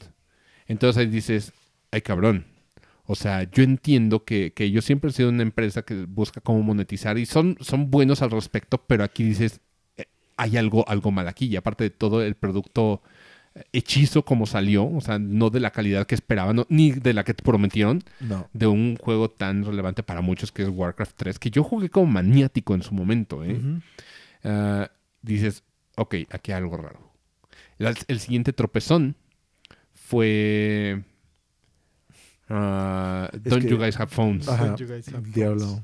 El Diablo, ¿cómo se llama? ¿Immortal? Immortals. Creo que sí. Immortal, sí. O sea, un juego que todo el mundo esperaba. Y esto es en parte como hype de los fans. Y ya ves que los fans somos... La comunidad gamer es muy intensa. Somos muy intensos. Sí. Entonces la gente dice, no mames, van a anunciar el nuevo Diablo. Sí, porque van a anunciar Diablo 4 porque es que también ese fototropiezo. El Diablo 3. El Diablo 3 tiene una cuestión. Sí, es cierto. Sí, o sea, ese fue como mucho antes, pero... Fue como... Sí, de hecho fue antes que Overwatch. Sí, sí fue una falta de, pero de transparencia. Pero no fue tanto un tropiezo. Realmente fue... Quisieron cambiar muchas cosas del juego. Ajá. Las cuales a la gente no les gustaron. Eso fue más de dirección, o sea... Sí, fue más dirección. Sí, eso no fue tanto tropiezo. ¿Sabes la cuestión? Porque actualmente ya está bien. Sí, con las expansiones y todo lo arreglaron. Y las actualizaciones lo arreglaron. Sí. Quedó bien. Diablo 3 no es malo, pero es como la falta de transparencia. Y la cuestión es esta, para explicarle a los podescuchas la historia. Sale Diablo 3 y la gente esperaba que se pareciera al 2 y que pues fuese como nada más el 2, pero en chocho. Pero bonito. Mejor. Ajá. Sí. Y la gente como que empezó a notar que funcionaba un poco distinto. Y la razón es la siguiente. Diablo 3 desde un inicio estaba concebido para que corriera en consolas. Para que se pudiera jugar en consolas. Y entonces, obviamente para jugar en consolas tienes que hacer muchas concesiones gracias al control. O sea, no es lo mismo un juego que se juegue, la redundancia, con puro mouse que a un juego que se tenga que jugar con palancas. Entonces, cuando notan esto, se nota que no se mueven igual los monos que en el Diablo 2. Los igual niveles, las habilidades no las simplificaron un poco. Las habilidades igual sí, pero por lo mismo porque pues en teclado cuántas teclas tienes, sí, o sea, sí, cuántos comandos puedes meter. Ajá. Entonces como que se volvió un poquito un Diablo light. Entonces sí. La gente dijo, algo está raro aquí. Ya cuando salí en consola dije, ya la gente se enojó porque dijo... Supimos cuál fue la razón. Sí, yo me acuerdo que me dijo, ay, pinches culeros. O sea, mejor hubieran dicho, lo voy a sacar en consolas. O sea, y ya el de PC era como una beta del juego. Ajá. Así de fácil. Y si hubieran dicho, ¿saben qué? Esto va a salir en consolas también, entonces lo estamos diseñando para esto. Nadie hubiera tenido problemas, ¿sabes? Porque ya lo tienes en consideración. Sí, dices, bueno, entonces lo juego con un control. Y no tienes tanto pedo, porque sigue siendo el Dungeon Crawler. Y sigue siendo un buen Dungeon Crawler el Diablo 3, no voy a negarlo. Yo me divertí mucho. No, pero ya ahorita Pero es que tú ya lo jugaste actualizado. Actualizado, claro. Sí, no, sí. Recién salió, sí tenía muchas... Recién salió, sí. No lo podías jugar. Atrás. Prácticamente. Pero estos son tropiezos que todo el mundo tiene, pero ahí es donde... Sí, no, o sea, por eso no fue un tropiezo fuerte, sino fue un... Y no fue como indicio de que había algo raro. Algo sí, raro. No. Pero bueno, Porque lo corrigieron, y lo corrigieron bastante bien. Uh-huh. No, sí. Yo la última vez que lo jugué, la verdad está mucho mejor que cuando salió. Sí, claro. Pero vaya, tropiezo sí fue el Don't You Guys Have Phones. Y no tanto el hype que le metimos y que esperábamos Diablo 4, sino que la respuesta, o sea, la respuesta del director que se puso a la defensiva, Creo que todo el mundo se hubiera puesto a la defensiva, pero la forma de manejar al público... La forma agresiva. Sí, fue agresivo de... Sí. ¿Qué no tienen teléfonos? ¿Qué son pendejos? Se siente eso. Es como ¿Se enteraron de los Six Flags apenas? Sí.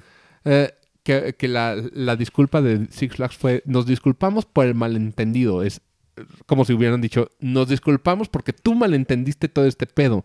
Entonces... No supe qué pasó. Sacaron una pareja LGBT, a una pareja gay que se estaba besando en el parque. Y los querían sacar... Los sacaron de la fila del juego donde estaban por andarse besando. Y los querían sacar del parque. Entonces se volvió un cagadero en redes sociales y la gente fue a besarlos enfrente de Six Flags, los LGBTs. Y dices, está chido, o sea, está bien defender sus derechos y demás. Sí. Pero la disculpa de Six Flags, lo que quería la gente era que Six Flags dijera, discúlpenos, o que algo. Sí, la postura de Six Flags. O que el mismo director saliera de lo siento, estuvo mal manejado, o que alguien diera una disculpa sincera. Pero lo que hizo Six Flags, la disculpa decía, nos disculpamos por el malentendido habido en tal fecha. Ni siquiera menciona nombres del director ni nada. Y el decir, me disculpo por el malentendido me disculpo porque tú malentendiste la situación. Entonces no es decir, me disculpo por lo sucedido. Uh-huh. Me disculpo por lo que tú interpretaste. Entonces eso se siente como pasivo-agresivo. Uh-huh. Y es lo mismo que lo hizo este vato de... Sí. Don't you guys have phones? ¿Qué son pendejos que no tienen teléfono? Está chingón, güey. Les va a gustar, pendejos. Y yo no dudo que Diablo vaya a ser bueno y vaya a ser jugado bastante, pero la respuesta le chocó a muchos. Eso fue realmente el problema fue eso, de lo que salió a decir. Exactamente. Y de ahí hubo otra. Cuando empezó a salir, y esto fue antes, cuando empezó a salir otra vez el WoW Vanilla. Sí.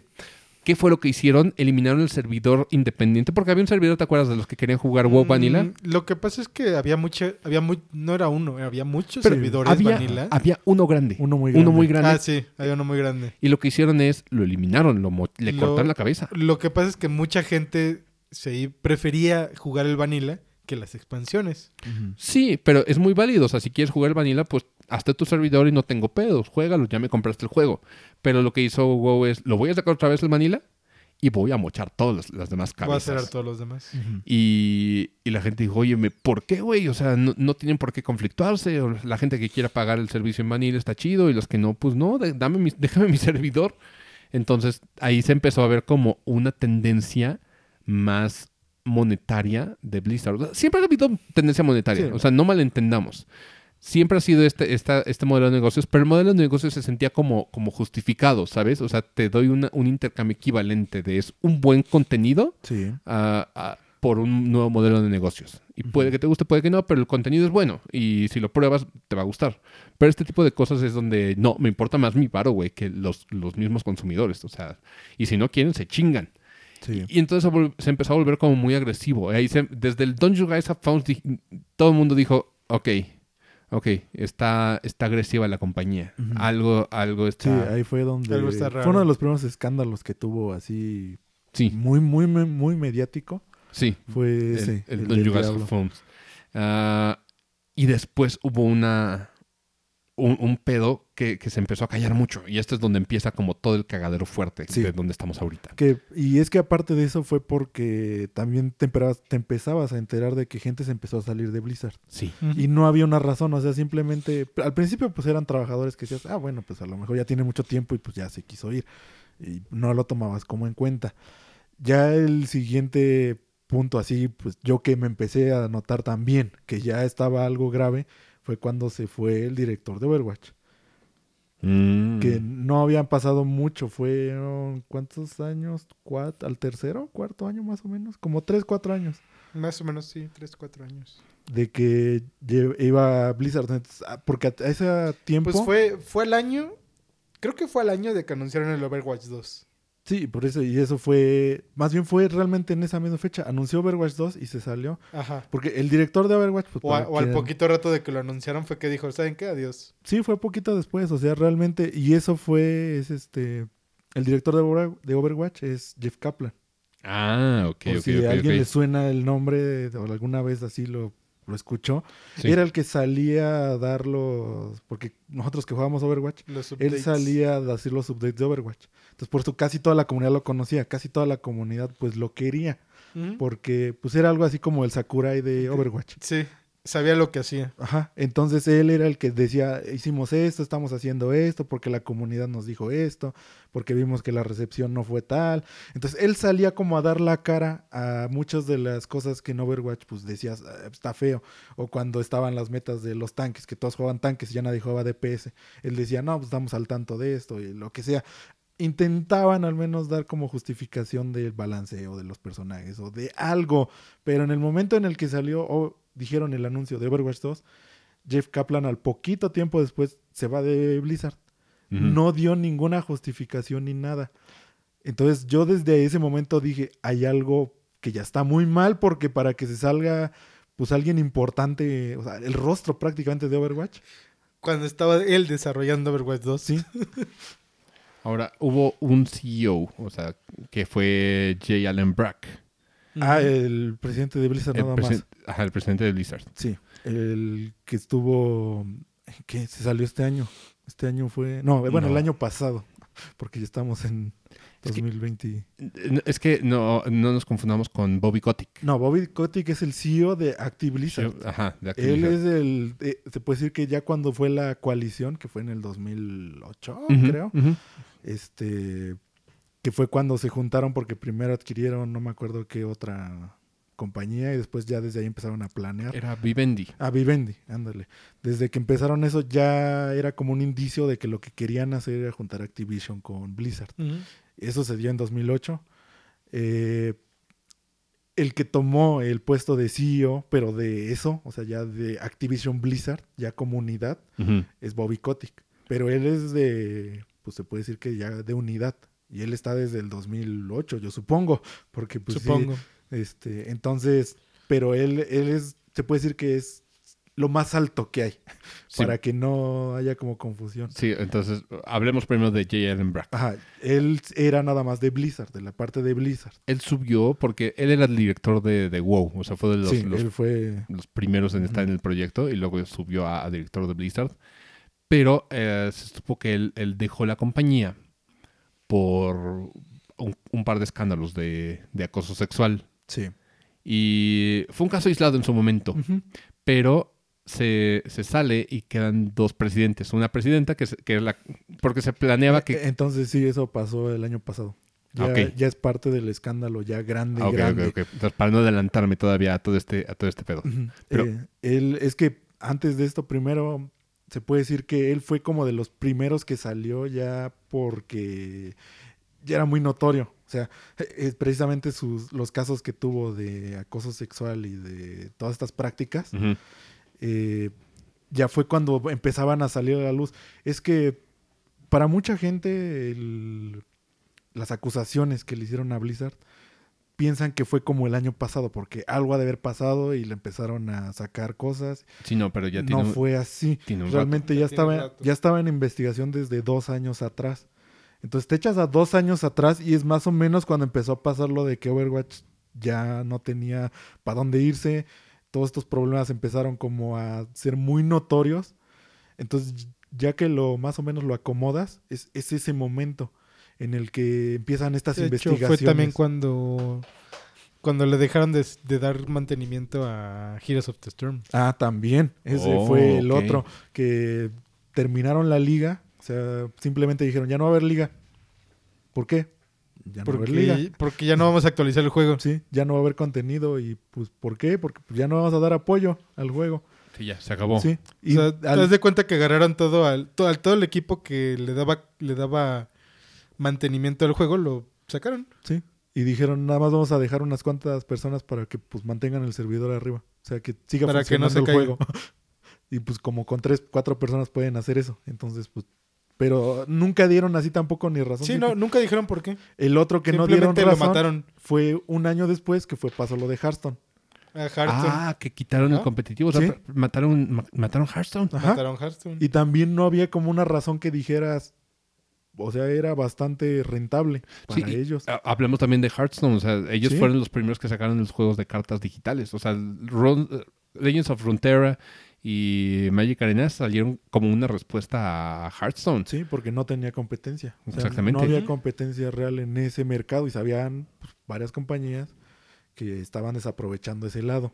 Sí, o sea, los primeros fue Hearthstone, luego le siguió Went de The Witcher, y luego ya empezó Runeterra y luego ya Magic Arena, que llegó tarde a pesar de que ellos tenían... De que ya estaban... De que ya tienen un montón de juegos también. Sí. Y ya lo habían intentado también, o sea... Ya lo habían intentado una vez. Tienen Online, pero Online siempre estuvo chafa y dijeron... Ah, y el Yugi. Sí, pero ahí está. Pero el de Yugi de celulares no cuenta, es de chocolate. Porque ese es...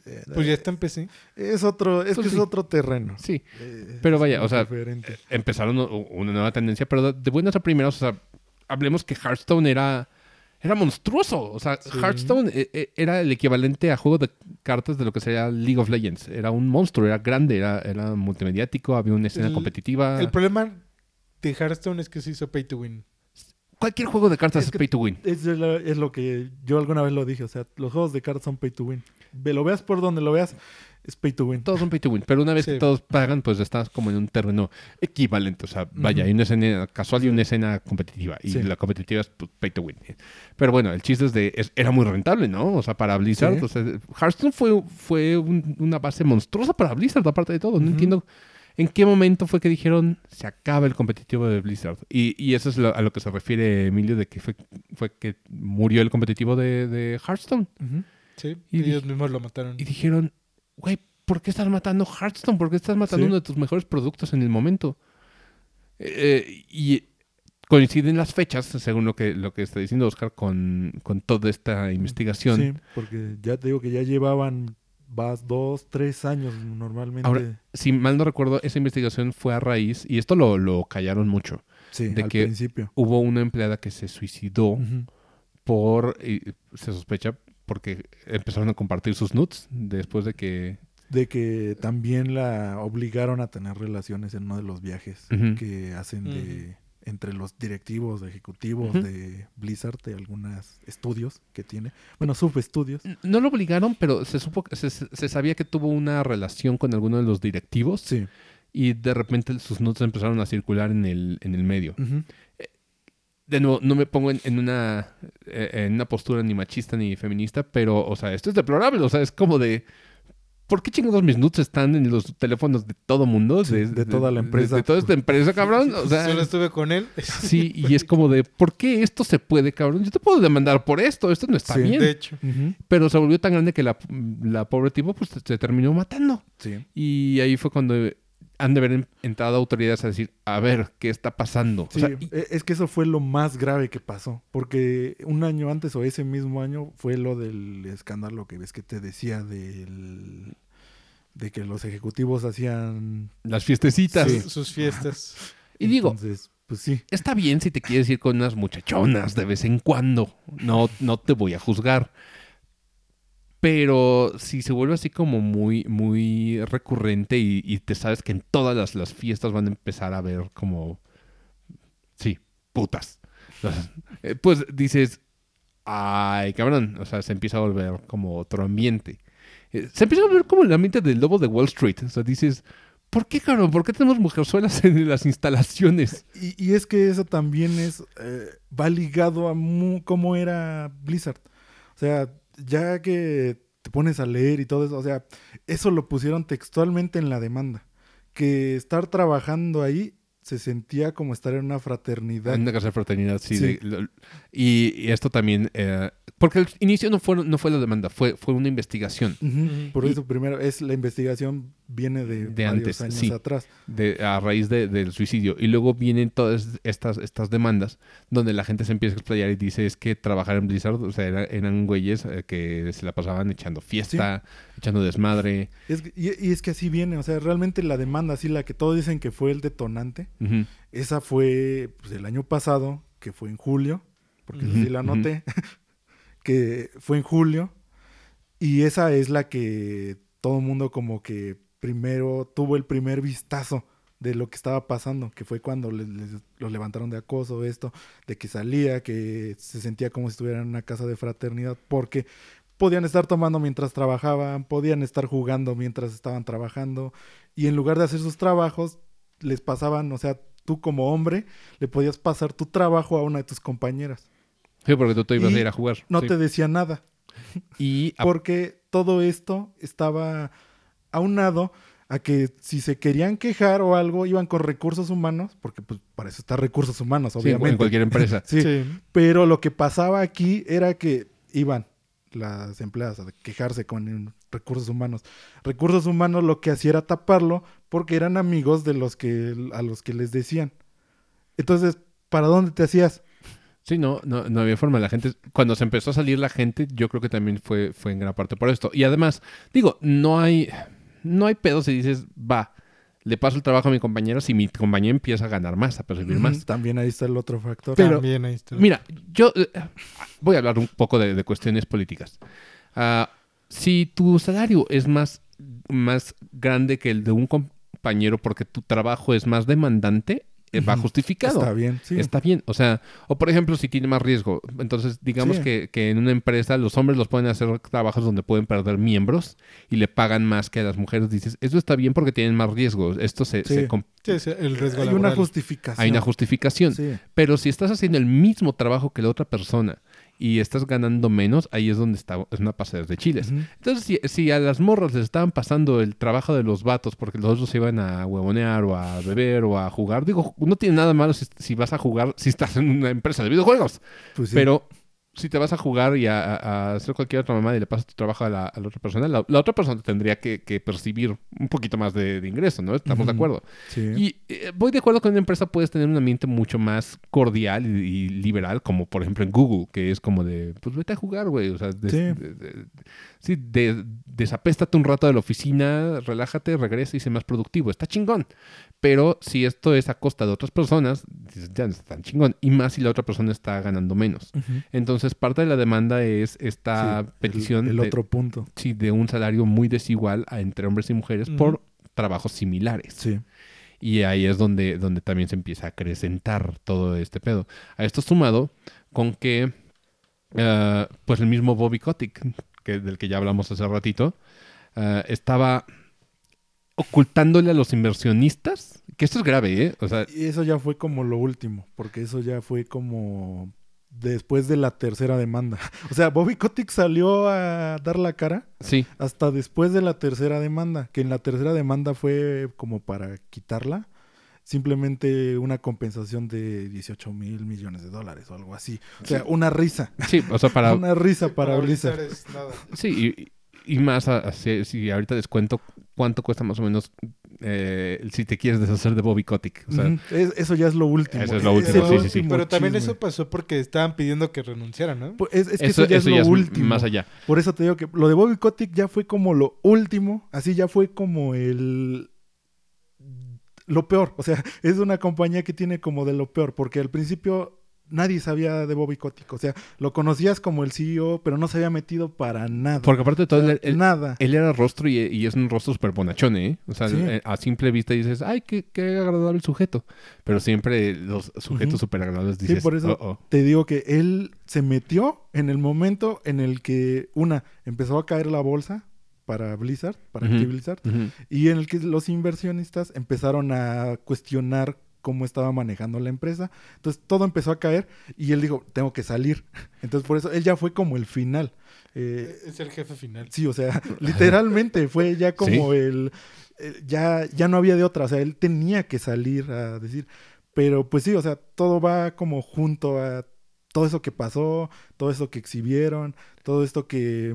empezaron a borrar documentos y cosas. Pero, de nuevo, o sea, Bobby Kotick, en cuanto a las fiestas de strippers y todo eso, se sabe que él participaba bien cabrón. No, pues, él sabía de todo el comportamiento, porque como te digo, él realmente está desde el 2008 que se fundó. Sí. O sea, y todo esto son fiestas que pasaron... pues más o menos en ese tiempo y que estoy seguro que siguieron pasando. O sea, esas son las que sabemos. Sí, claro. O sea, eso es lo que sabemos. O sea, eso es lo que se filtró. Sí, ¿tú crees que las BlizzCons ellos iban a hacer geeks y a hacer cosplay como el resto de los mortales? No, esos güeyes se iban después ahí a poner una pedota y a fiestas de strippers bien cabronas. Así. Sí, pues por eso es la lista de los que después despidieron. O sea, ves la lista de los que despidieron. Ajá. Y no son así que digas, pues empleaduchos que estaban ahí. No, o sea... pero son todos los jefes. Los que se salieron fue de los grandes. Ajá, a ver. El director de Diablo 4. ¡Tras! El líder de diseño, que era el que tenía el nombre del personaje de Overwatch. que es Jesse McCree. Sí. Él era el líder de diseño. Sí. No mames. El otro que salió también fue un diseñador de WoW, que era como de los chonchos. Ajá. Y el que fue más sonado ya como al final, bueno, no al final, pero entre todo esto, fue el vicepresidente de Recursos Humanos. Sí, o sea, el que les sacaba todo esto. Ajá, y era el que de los que... O sea, si todos los que estaban arriba eran los que hacían esto, entonces, por eso digo, ¿a dónde te hacías? Sí, qué cabrón. Ni cómo. O sea, no había como una autoridad buena, una autoridad justa ahí, porque todos eran compitas que se iban a las pedas. Todos se llevaban así, todos sabían. Pues... Sí, todos inhalaban cocaína de las chichis de strippers, de la misma. Uno en cada uno. Va a estar chido, pero bueno, luego nos podemos investigar eso. Pero sí, o sea, era un ambiente muy opresivo. Y no en el sentido de macho opresor, sí, o sea, ahora sí. De hecho, sí. Estos sí son machos opresores. Estos sí, cabrón. O cabrona. Porque estos literalmente, o sea, sí te oprimían y aparte de todo te amenazaban. De hecho, hubo... ¿Quién fue el que hizo una amenaza de muerte a una trabajadora? Bobby Kotick. ¡A la verga! O sea, el mero chingón amenazó de muerte a una tipa. Uh-huh. Y después salió a decir creo que elegí mal mis palabras. ¿Tú crees? Uh-huh. ¿Tú crees? Aparte de todo, decir, sé dónde vives y todo este pedo. Dices, no mames. Y tú eres el presidente. O sea, no me imagino a Furukawa inhalando cocaína de un stripper. No. O sea, creo que cuando eres CEO tienes que dar cierta... No solamente la imagen, sino tener cierta actitud de liderazgo positivo para tu compañía. Pero si eres un cabrón que también se la pasa inhalando cocaína de chichis de strippers. Que es el que paga las pedas. Sí, es el que paga las pedas. Es dices, que mira, realmente ya encontré la parte donde lo había puesto. A ver. El que hizo... Porque le decían a ese lugar donde se hacía esas cosas. Ajá. O sea, ya el equipo lo conocía como la suite de Cosby. Que es lo que sonaba. Sí, es cierto. Sí, ese fue el escándalo de... para los que no saben, ¿saben? ¿Tú sabes quién fue Bill Cosby que hacía?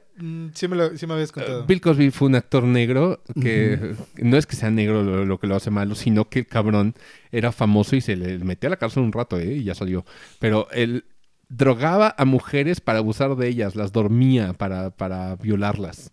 Y hoy en día ya salió. Y dices, ¿qué pedo con la justicia de Estados Unidos? Pero le ponen la suite de Cosby. O sea, es el nombre coloquial entre ellos. Así hijos de la chingada. ¿Sabes quién era el que hacía? O sea, realmente el que pues hacía esto, ese lugar. O sea, ¿qué? Ya lo conocían.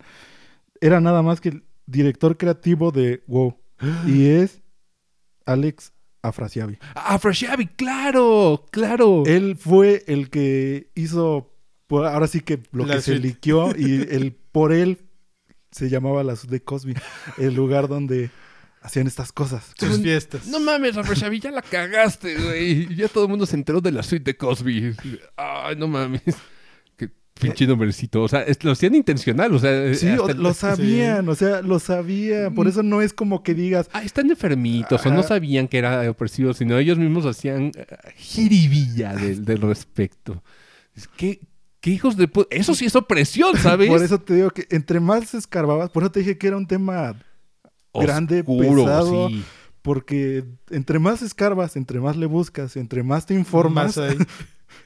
O sea, literalmente esas oficinas eran las del Lobo de Wall Street. ¿Vieron esa película de Wolf of Wall Street? No mames que no las... Es una joya de Leonardo DiCaprio, aparte de todo. Porque no lo he visto. Es un güey que es corredor de bolsa, pero en la era como la oficina de corredor de bolsa, pero eran desvergues, estaban chupando en el trabajo, metiéndose cocaína siempre. Es que vi una parte de la película, pero no la vi completa. Hay una fabulosa donde el güey cree que llega sano y salvo a su casa y así se despierta y dice, ¡ay! Logré con todo y la droga que tenía encima llegué a mi casa. Y así despierta el coche deshecho. Entonces le llega el flashback de, ¡oh, claro! Sí, de la noche. Él creyó que había manejado lento y seguro. Y le iba chocando contra todo realmente. Pero la oficina era así, o sea, un nido de mujerzuelas y cocaína y todo tipo de porquería ahí adentro. Era muy, pues, ambiente de fraternidad, o sea, donde están todos los güeyes de... ¡Chúpale, pichón, chúpale! Y, sí, pues, ya una idea más o menos, o sea, te das... Sí, pero donde ya hay indicios de violación y cosas así, dices, se pone peor. O sea, una cosa es la actitud, o sea, porque dices, tuvieron un presidente así que era de fraternidad, que fue Donald Trump. Pero cuando ya se empieza a volver turbio así y hay mujeres trabajando, si fueran puros vatos dices, va, güey, pues sí. O sea... Pero cuando hay mujeres y están sufriendo por eso, dices, no está tan chido. Y que también no pueden ayudarlas porque es como te digo. Nadie mete las manos. Sí, porque ibas a recursos humanos y recursos humanos. Ah, son mis compas, no los puedo acusar. Sí. Ay, no, es mi compita, güey. Sí, yo lo paso a otro lado. Ahorita hacemos la demanda, no te preocupes. Por eso, lo meter en este bote... basura. Sí, no, es como de, no te preocupes, ahorita hablo con él. Y te digo, lo de Allen Brack que decías, el presidente... Dejó la presidencia en agosto. Del año pasado. Sí. Entonces, ya era cuando ya era insostenible, porque la demanda, la primera fue en julio. Uh-huh. ¿Cuánto pasó de que fue esa demanda? Para que se saliera, porque se salió. Sí, porque ya no entras él, ¿sabes? Porque ya sabía. Entonces, bueno, hay muchas cosas. O sea, igual también lo del escándalo de que... ¿Qué era? No me acuerdo de qué división era. Que tenía cámaras en los baños. No mames, eso no me la sabía. A ver, ¿cómo está eso? También, o sea... Sí, en algún lado lo leí. Nombres no hay. Sí, pero... Pero el chiste es que cuando empezaron como a investigar y su show, descubrieron que había cámaras en los baños. ¿De hombres? No, así decía. Bueno, de todas formas... en los dos. No juzgo, pero no está chido. Pues sí, o sea, de todas formas, haya sido en el de hombres o en el de mujeres. Dices, no me gustaría que me vieran mientras hago mis cositas. No me gustaría que me vieran mis vergüenzas por ahí, ¿sabes? No está chido. Por eso te digo que entre más busco... Porque sí me puse a buscar, sí me puse a leer, sí me puse a documentar... Y era como de... O sea, uno lo ve de risa, y lo ve, pero ya cuando lo juntas todo es como de... Es un cagadero, sí. Un cagadero. O sea, yo me imagino los baños ya con grafitis de puto el que lo lea y todo eso. O sea, se siente como si fuese así, pero realmente seguramente era una empresa súper limpia a simple vista. Pues sí. Y decías, no mames, es súper nice, trabajo en Blizzard y... ¿Quién fue de sus conocidos que trabajaba en Blizzard o algo así, no. en diseño? No, nadie. Bueno... No, que yo me acuerde. Sí, no, yo creo que tuve un conocido que trabajaba, pero como una división mexicana. No, nada que ver. Uh-huh. Espero. Espero, porque es lo que no sabemos. O sea, realmente hasta dónde alcanza. Sí, porque ya cuando lo vemos así, es como te digo, todos sabían. O sea, el presidente de Blizzard, ¿por qué se salió? Porque sabía de las cosas. Nunca hizo nada, entonces pues mejor me voy. Pero aparte de todo, otra controversia porque entraron dos presidentes. Sí, una que se iba a dedicar... Eso ya fue después. Sí, una se iba a dedicar... Era una mujer y un hombre. No me acuerdo los nombres. Yo tampoco. Pero el chiste es de que la chava estaba ahí, o la señora estaba ahí como para reformar todas estas actitudes extrañas en Blizzard. Lo hicieron para que... Ya que después avanzó, uh-huh. Lo hicieron porque Blizzard necesitaba dar como una respuesta de... Oye, pues todo se está saliendo de control y si ponemos como a dos al cargo y que pues sea como un hombre y una mujer y así, todo el mundo va a dar cuenta de que no, pues si son igualitarios. Porque aparte de todo, Blizzard siempre, desde Overwatch tenían con una bandera de igualdad y no sé qué de género, pero después de todas estas cosas dices, no mames, o sea, prácticamente es como todas las empresas que ponen en su... Pride Month pusieron su banderita de colores. Ah, sí. Y como Six Flags que puso su Pride Month. Todos son iguales. Y el mes pasado intenta sacar a dos cabrones de la fila por besarse. Es como de, no mames. O sea, no que muy inclusivos. Sí. No que mucha LGBT en Overwatch y no sé qué. Exactamente, por eso le empezaron a hacer...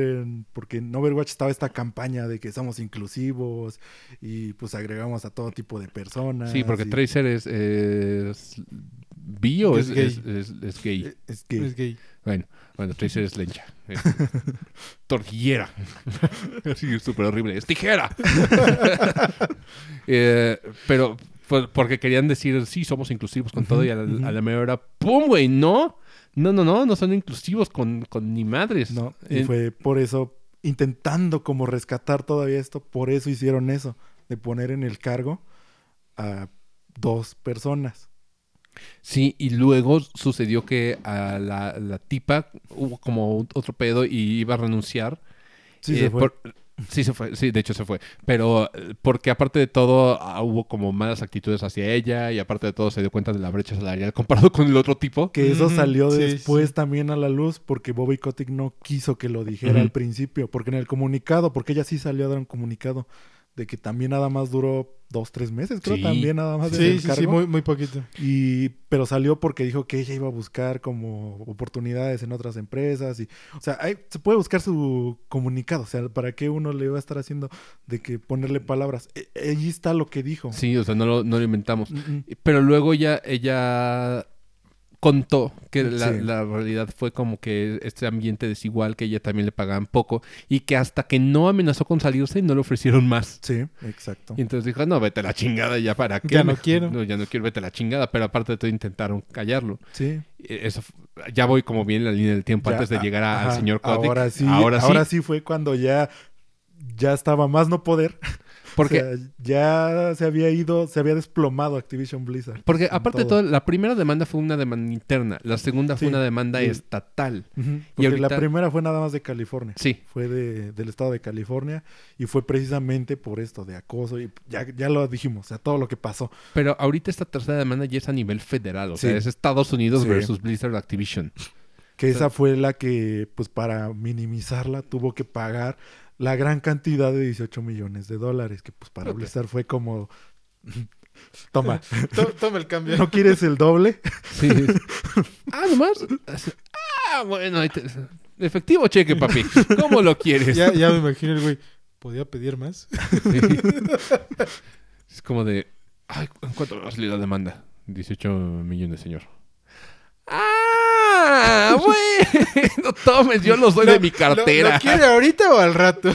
Porque aparte de todo, el señor Bobby Kotick gana mamoncísimamente un chingo. Y creo que la pura bonificación que se... ¿La del año pasado? La de hace 2 años ya. Ajá, la de hace 2 años. Creo que la pura bonificación así podía pagarlo él solito. Su bonificación fue de... si no me equivoco, fueron $155 millones. Su bonificación de Navidad. Sí. ¡Feliz Navidad, Bobby! ¡155 millones! ¿Cuántos Teslas me alcanzan para eso? Todos los que quieras, papi. ¿Quieres la empresa? No, tampoco. Pero es como de... Pues todos los que están ahorita en la página. Puedes llevártelo, señor. Ok. No mames. O sea, el güey ganó un chingo. O sea, no tienes idea de la cantidad de varo que está ganando este cabrón. O sea, y digo, ahorita ya quién sabe cómo está el pedo, pero ahí es cuando empezó a voltear la gente hacia Bobby Kotick y dijo... ahí fue. ¿Qué está pasando con este cabrón? ¿Por qué no ha salido hasta apenas? Ajá, ¿dónde estabas, cabrón? Y ahí empezaron a escarbarle y empezaron a salir como testimonios de todo el mundo. Que ya dijimos el primer spoiler de que amenazó de muerte. Amenazó de muerte a una compañera que también le andaba echando sus ojitos. Él era de los que financiaba las fiestas de strippers. Y de repente empezaron como a hacer una reforma como de... Pues sí, de mejorar el entorno y todo esto para sí, como para decir, vamos a ser un poquito más severos con las sanciones y todo eso. Sí, exacto. Y eso también es reciente, que dijeron, bueno, ¿aplica para todos? Sí. Con excepciones.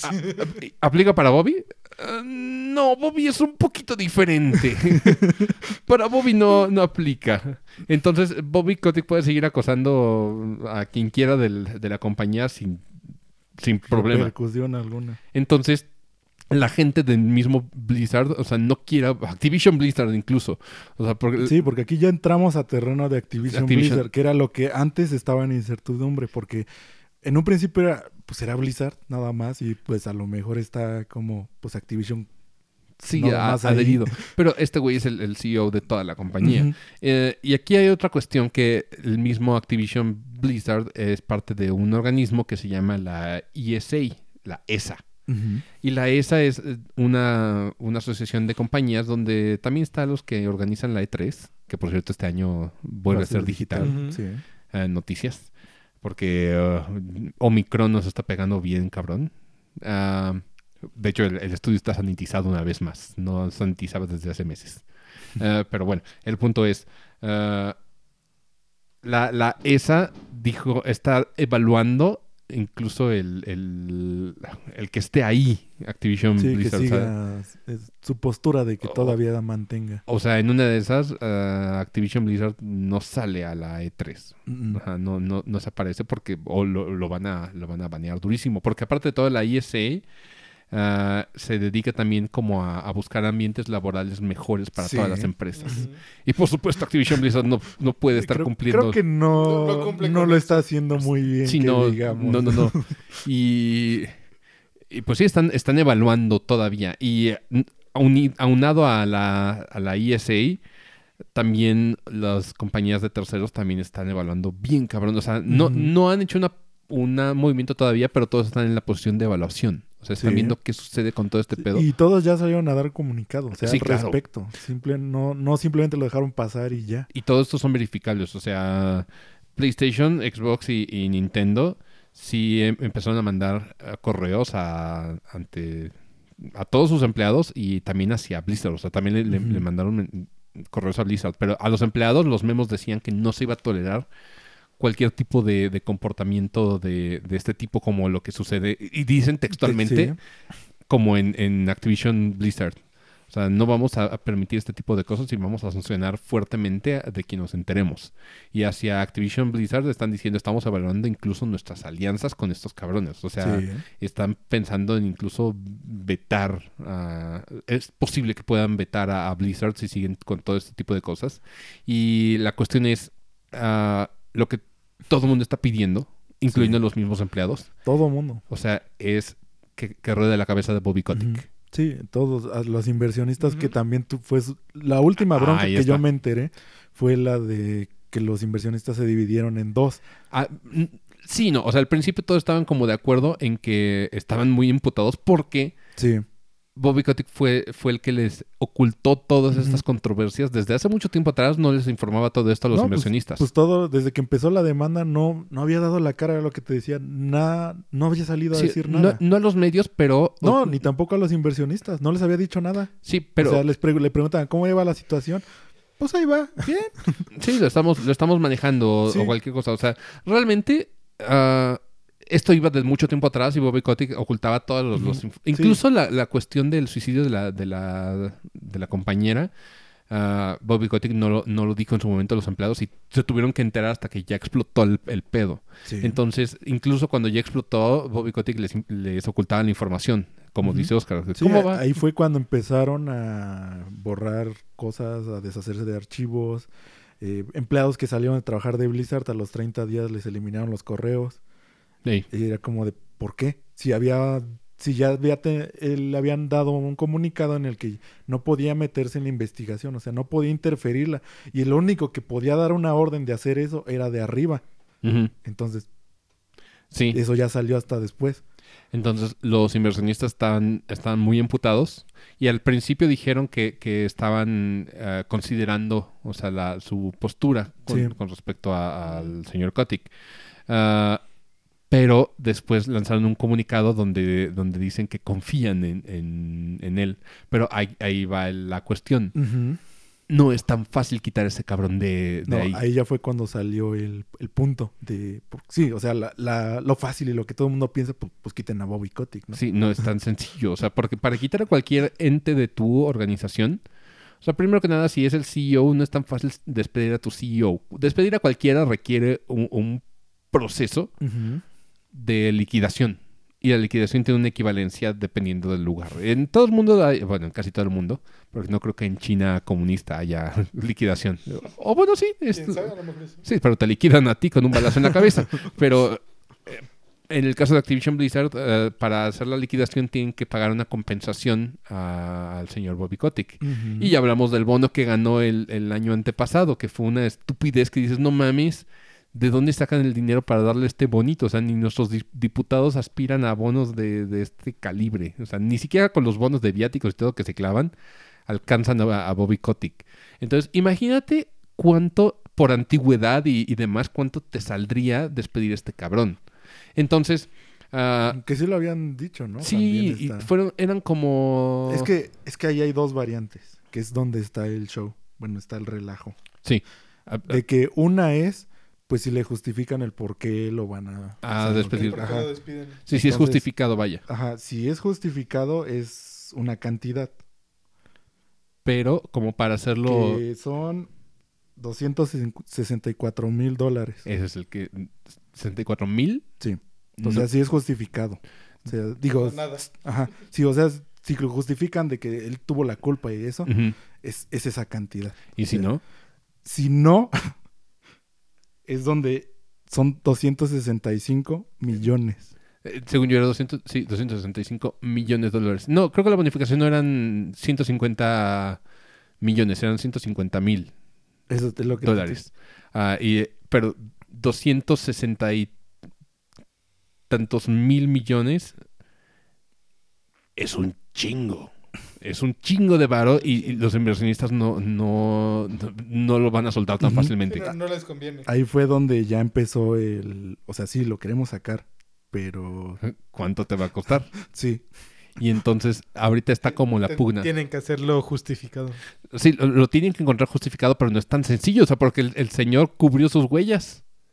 Y entonces ahorita la eliminación de correos y todo eso. Están juntando firmas, pero por más que juntes firmas tienes que cumplir todo este proceso legal. Uh-huh. Entonces, a menos que Bobby Kotick salga, le va a llover una tormenta de mierda más grande a Activision Blizzard. O sea, y el señor no se ve como decidido a salir. Entonces, por eso una parte de la junta dijo, pues sí, todavía confiamos en Bobby Kotick. Porque en realidad no es que confiemos, es que la neta... No queremos desembolsar esa lana. Y por lo mismo decimos, va a venir una tormenta más grande porque pues le van a cerrar puertas, por lo menos Sony, Microsoft y Nintendo. No, y sí fueron 155 millones. ¿Millones? Por aquí dice. ¿Qué cosa? Accionistas de Activision Blizzard aprueban un bono de 155 millones. ¡Qué caro! Pero no lo quieren correr por 260. Pues... Es que ¿de dónde va a salir ese dinero? Sí. Pues en vez del bono lo corres. Pues... Sí, pero ya desenfondaste el bono. ¿Quién sabe este año cuánto le tocó de bono? También, ¿no? Eso sí no sé. Entonces, pues prácticamente el doble, casi, Emilio. O sea, sí, no es así como que digas. Sí, sí, entonces... Y te digo que... Y el otro factor es que también cuántos inversionistas quedan. Porque pues el año, hace 2 años se puede decir que Blizzard estaba bien. Uh-huh, todavía estaba estable. O sea, dices, tenía sus ganancias. Ahorita se fue en pique. O sea, se fue... Por eso salió Bobby Kotick. Sí, porque se dio cuenta de que... Dijo, ¿y mi quincena? Sí, literalmente sí. Hijo, fue... ¿No me está llegando completa? ¿Qué está pasando aquí? Porque solo me llegó la mitad. Sí. ¿Y mi bono? ¿Dónde está mi bono? Sí, o sea, me iba a las Bahamas este año a Dubái de vacaciones. ¿Dónde está mi bono? Necesito mi depósito. Entonces, sí, salió a ver qué pedo, a dar la cara, entre comillas, y le escarbaron toda esta madre. Entonces, el señor está en un puesto muy conveniente. Y sí, ese fue como el...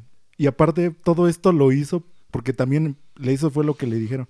Empezaron a investigar, bueno, quién hizo los papeles de... Si él salía, uh-huh, cuánto le tenían, él mismo lo hizo. O sea, realmente él mismo estructuró su contrato, por así decirlo. ¡Qué cómodo! Sí. Entonces, ese es el gran problema, que ya sabía que si en algún momento pasaba algún problema, tenía que salir con eso. O sea... Sí. Prácticamente ajustó a todo a que si hubiera algún problema, yo voy a salir con esa cantidad.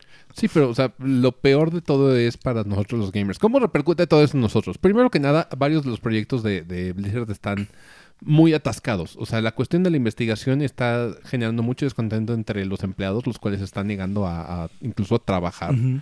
Por lo tanto, el mismo Activision ha tenido que ceder estudios para irse a trabajar a Blizzard, como por ejemplo Vicarious Visions, sí, que pasó a ser parte de Blizzard. Entonces, como de, pues dame recursos de Activision. De hecho, Activision mismo, los últimos juegos, creo que el último Call of Duty casi no puso en grande Activision. Mm-hmm. Que es lo que dijeron que era por parte artística, pero pues también está como... Artística mis huevos. O sea, no quieren que los asocien con todo este cagadero. Y con mucha razón. O sea, porque lo que pasa en Blizzard se ve como si fueran dos entes aparte, pero no se sienten dos entes aparte, no, ¿sabes? No. Y digo que ya sabiendo más cuánto tiempo llevan. O sea, realmente, pues coexistiendo. Sí, bien cabrón. Y ahorita vemos que están compartiendo babas. O sea, unos están pasándose recursos a Activision y Activision le está pasando recursos y estudios completos a Blizzard. Uh-huh. Entonces, de nuevo, ¿cómo repercute? Muchos estudios y muchos proyectos han de estar retrasando. Por ejemplo, del Diablo Immortals no hemos sabido... No. Sale este año. Sí, sabemos ¿Según? Eso, pero no hemos visto más. No, o sea... Ni siquiera adelantos ni nada. No, igual el Diablo 4. El Diablo 4 lo mismo. El Diablo 4 nada más, por lo menos dan actualizaciones. Nomás hemos visto el Diablo 4. O sea, el título, el logo. No, sí han dado actualizaciones. De un personaje, pues, o sea, del Rogue. Pero realmente no han dado nada importante. No, sí, pues, de cierto punto para acá los anuncios se han detenido mucho. Luego sale el Diablo 2. El Overwatch 2. El Overwatch 2 que también está muerto. Sí, yo creo que ya está muerto. Pero como lo que dijo de la micha de Silvia Pinal, yo creo que ya se va a morir, ¿eh? Sí. Yo creo que ya se va a morir, ¿eh? Pero sale el Diablo 2 y el Diablo 2 sale como... deficiente. No hay otra manera de describirlo. Salió deficiente. Uh-huh. Y ellos dices, ¿por qué está saliendo deficiente? ¿Por qué todo lo que están sacando está saliendo como a medias? Que se fue precisamente encargo de... Bueno, que saliera fue de Vicarious Vision. En ¿sí? Diablo 2. O sea, gracias a ellos salió. Sí, pero a cuestas. O sea, sí, porque es como de... Apenas. Así como... Y yo creo que es como de... Tienes 15 días para trabajarle, cabrón. Haz lo que puedas. Uh-huh. Y Vicarious Vision es como... Bueno, o sea, lo voy a intentar, pero pues no... A ver qué hay. Pues a ver qué sale. Sí, la neta no hago milagros, carnal, pero... Yo sé hacer juegos de patinetas bien chingones, pero de ahí en fuera no sé, güey. Entonces, eso sucedió. Le hubieran puesto una patineta a las personas. Sí, pero que hicieran trucos y ya se convierte en Tony Hawk medieval. Que saliera Diablo haciendo trucos. Pelea de patinaje. Pelea de patinaje. Sí, Balt y Mephisto también es como desbloqueables. Tengo una buena idea para ti, Blizzard. Está perrona. Mira, y fue gratis. Es gratis. No, quiero regalías, cabrón. Está grabado. Está grabado, sí. Así, si le dan eso a Bobby Kotick a mí, con 1,000,000 ya. Sí, yo con 1,000,000 estoy muy bien, güey. No necesito mucho. No pido mucho. Sí, no te preocupes. O sea, no es mucho. Es más, necesitas música de licencia como Tony Hawk. O sea, te va a salir barato. Es un gran proyecto. Digo, si sobrevives de aquí al otro año, ¿verdad? Pero sí, esto es lo que está sucediendo en Blizzard a grandes rasgos. Poner un poquito de contexto. Ajá, no, de lo que nosotros, más como lo vemos nosotros, porque... Sí, o sea, porque... Ha salido en tantos lados y pues no quisimos tampoco llevarlo de una manera así tan seria y tan llevarlo de... No, porque aquí les hacemos burla a todos. O sea, primero que nada. Y en segunda, pues es un tema que...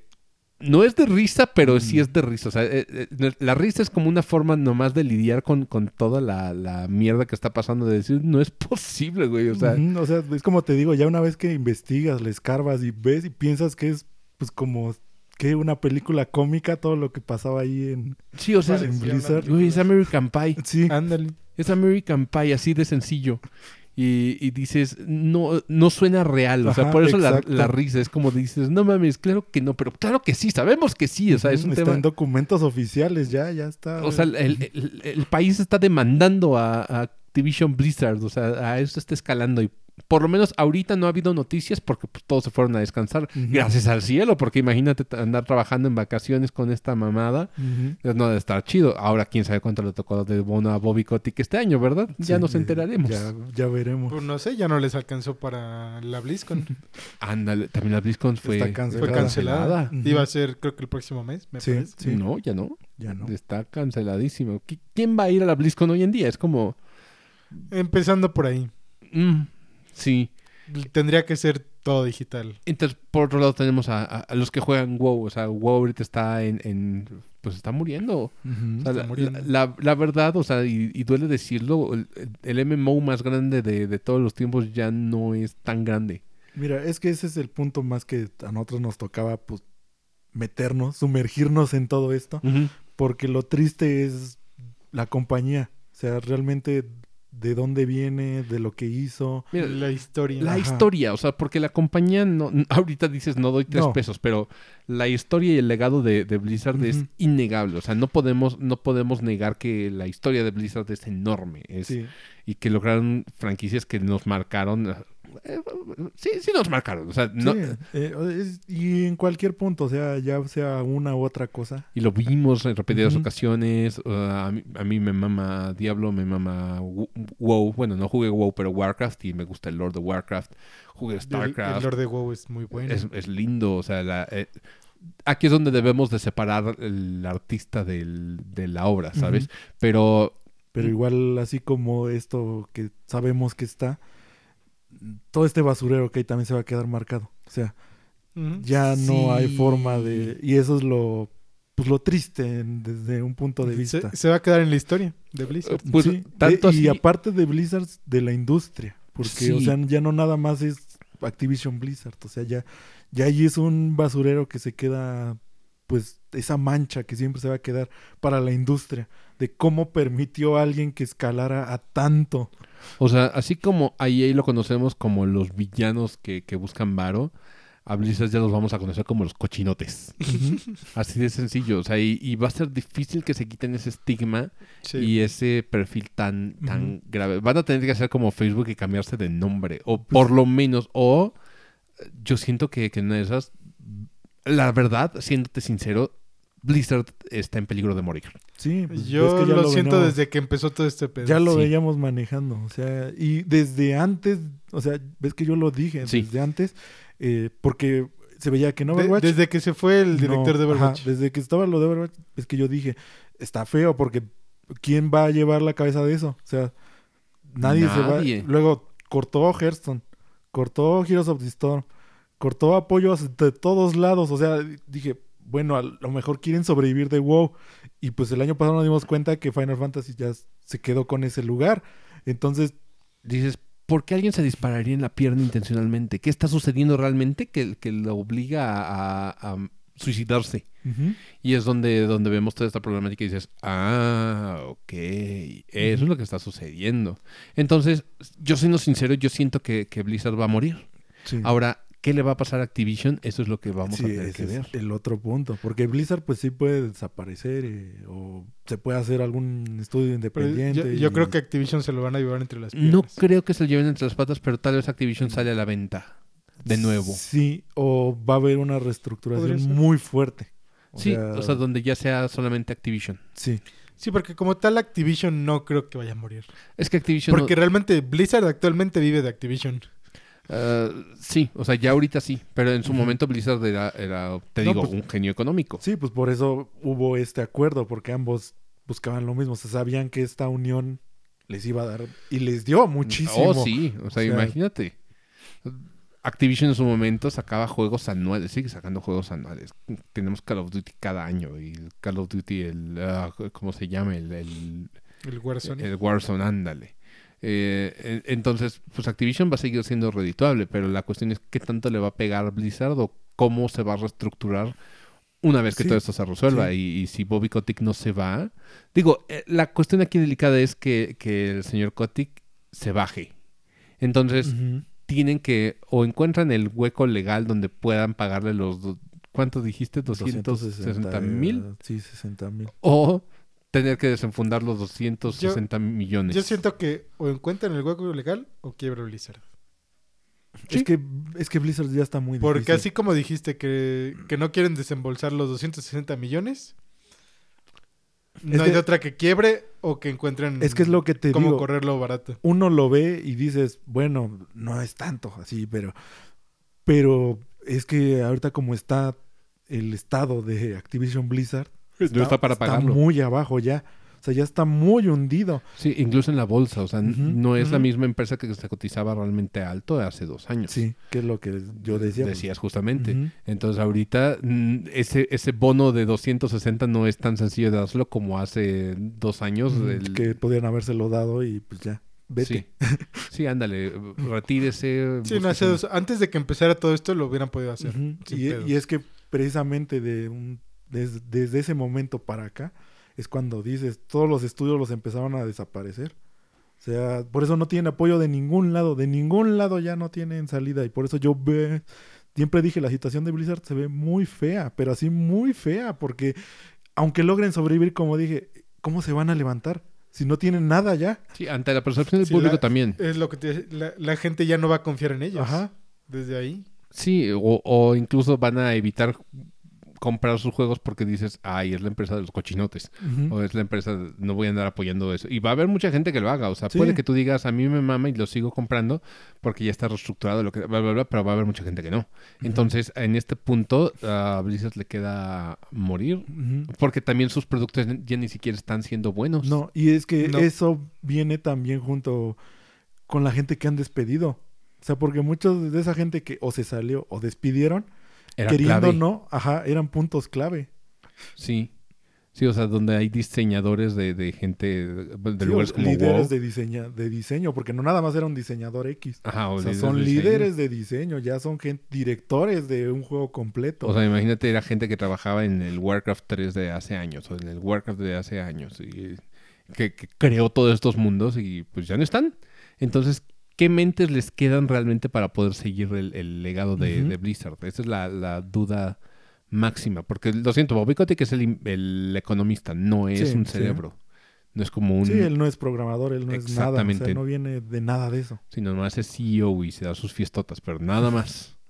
Entonces, sí, este año como... ¿Quién lo dijo? Este año vamos a ver si Blizzard se va o se queda. O sea, literalmente... Porque estamos a unos meses de la E3 y la ESA es donde tiene que tomar la postura de entra o ya bloqueo comercial a Blizzard. Y si se hace ese bloqueo comercial a Blizzard... O sea, las BlizzCons ya se cancelaron. ¿Cómo se manifiestan que siguen vivos? ¿Sabes? Exacto. Ya los proyectos están muertos o estancados. Porque... Sí. Están estancados de momento. Porque, pues, o sea... Para peor, o sea, de lo peor es que estén estancados. Pues pero sí, ya a más no va a salir. Es que está muy fea. Yo sé que Overwatch 2 no va a salir. Sí, ya todo el mundo perdió la esperanza en Overwatch 2. Sí. ¿Cuándo sacaron su disque actualización? ¿El año pasado o hace 2 años? El año pasado, pero la última actualización fue como que iba a salir el próximo año. No, o sea, papito, no. Realmente el chance que tenían era el año pasado. O sea, ya ni este año. O sea... Para que sobreviviera, si querían que sobreviviera, era el año pasado. Ya ni este. Y para que te digan que sale el que sigue, no. O sea, no. Ya la gente no va a aguantarse. No. Sí, o sea, y no solo la cuestión de la publicidad, o sea, ¿a dónde se van? La E3 los cancela. Pues los Game Awards. Los Game Awards mismos ya cancelados. O sea, no pudieron anunciar nada. Los mismos también. Sí, o sea, la BlizzCon cancelada. IGN no creo que se meta tanto en pedos. O sea, nadie va a meter las manos. Es que ese es el problema, que ya nadie va a meter las manos por ellos, ni se va a querer meter. El problema es que el que meta las manos por ellos se va a quemar. Uh-huh. Sí, y entonces nadie quiere ser amigo del apestado. Uh-huh. Exactamente. Entonces, en conclusión, nos va a tocar ver cómo se va muriendo la compañía. Por lo menos eso creemos. A menos que hagan un cambio así abrupto. Pero tiene que ser...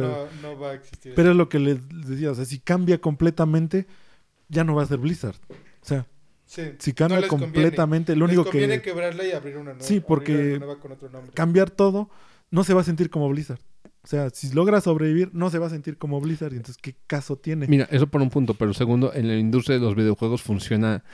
Digamos que pasa todo esto. Tendrían que empezar a lanzar cosas muy grandes así de madrazo. Y tendría que haber gente trabajando en esto desde ya. Sí. Y la gente no está trabajando. O sea, entendamos esto. La gente está detenida. Uh-huh. Entonces, digamos que todo eso se soluciona. Bobby Kotick se va. La gente Blizzard tendría que tener algo preparado así. Vamos a relanzar Hearthstone.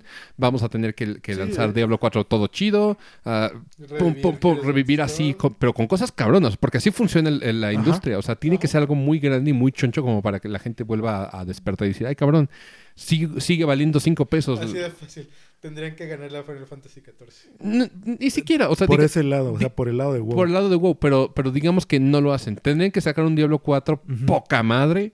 Tendrían que el Immortal sea una... Así, una joya y que de nuevo hagan otro truco de los suyos de monetización inteligente y que... que eviten los NFTs. No, los NFTs están haciendo que la gente esté desconfiando de Square Enix. Sí, entonces pues salieron a decir que muchos iban a cancelar suscripción si continuaban con eso. luego el presidente de Square Enix sale a decir... Es que los jugadores casuales son los que están en contra de los NFTs. No mames.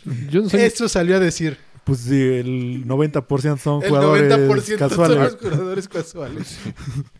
Sí, no mames. O sea, y nadie está de acuerdo en meter NFTs ahorita en el mercado. Pero, no. Pero o sea, imagínate todo lo que tendría que hacer Blizzard ahorita para recuperarse y tendría que tener cosas ya. Sí, por eso es lo que... Está muy difícil. Es muy fantasioso. O sea, realmente lo que... tiene que hacer. Lo puede hacer, sí, pero no lo va a hacer. No puede. Es que no. O sea, hay una probabilidad de que lo pueda hacer. Sí, pero, la hay. Pero es muy idealista pensarlo así. O sea... Sí, es que, de nuevo, tendría que haber gente trabajando arduamente a pesar de las investigaciones, a pesar de los paros de trabajadores, a pesar de las protestas. De la gente que se fue y de la gente que... Ya tendrían que decir tal fecha sale Diablo 4, tal fecha por eso, sale ni siquiera es que digan fecha y que salga una joya. O sea, esa es la cuestión. O sea, tiene que ser una cosa tan grande... que pueda revivir, levantar la compañía. Y de ahí empezar a sacar cosas como justas. Y tendrían que hacer muchos statements, muchas declaraciones de... ¿Saben qué? Sabemos cómo está este pedo. Tiene que ser una cosa bestial, Emilio. Sí, o sea, muy... Por eso es lo que digo. No, está muy... O sea, uno sí quisiera y dijeras, bueno, a lo mejor... Sí, por la historia, por los buenos tiempos, pero... No. Pero no, está muy, muy, muy fea la situación. O sea, nada de eso. No hay forma.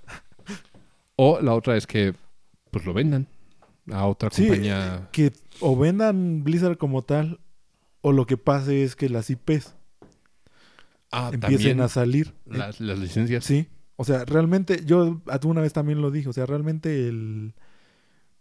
se puede decir que si quiere salvar como sus licencias, es esa. Esa es la salida. Porque como sea, son nombres fuertes, son nombres grandes. Uh-huh.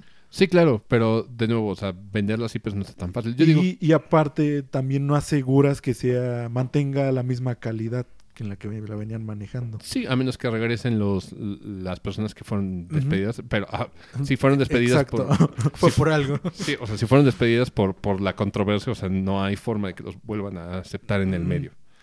Entonces sí, por eso siempre dije, está muy feo. Y ya que se hace como este resumen de lo que pasó, de a dónde nos ha llevado. Sí, o sea... Es como ya lo ves, o sea, ves todo el panorama completo. Entonces nomás queda esperar, o sea, es como un paciente terminal. Estamos viendo cómo se hunde el barco. Sí, o sea, es como un paciente terminal de cáncer, estamos viendo cómo se marchita y cómo se va apagando. Sus últimos días. Uh-huh. Sí, pero bueno, jueguen con mucho gusto sus juegos clásicos y si tienen los juegos físicos de Blizzard de hoy en día, yo creo que van a valer una lana en unos cuantos años.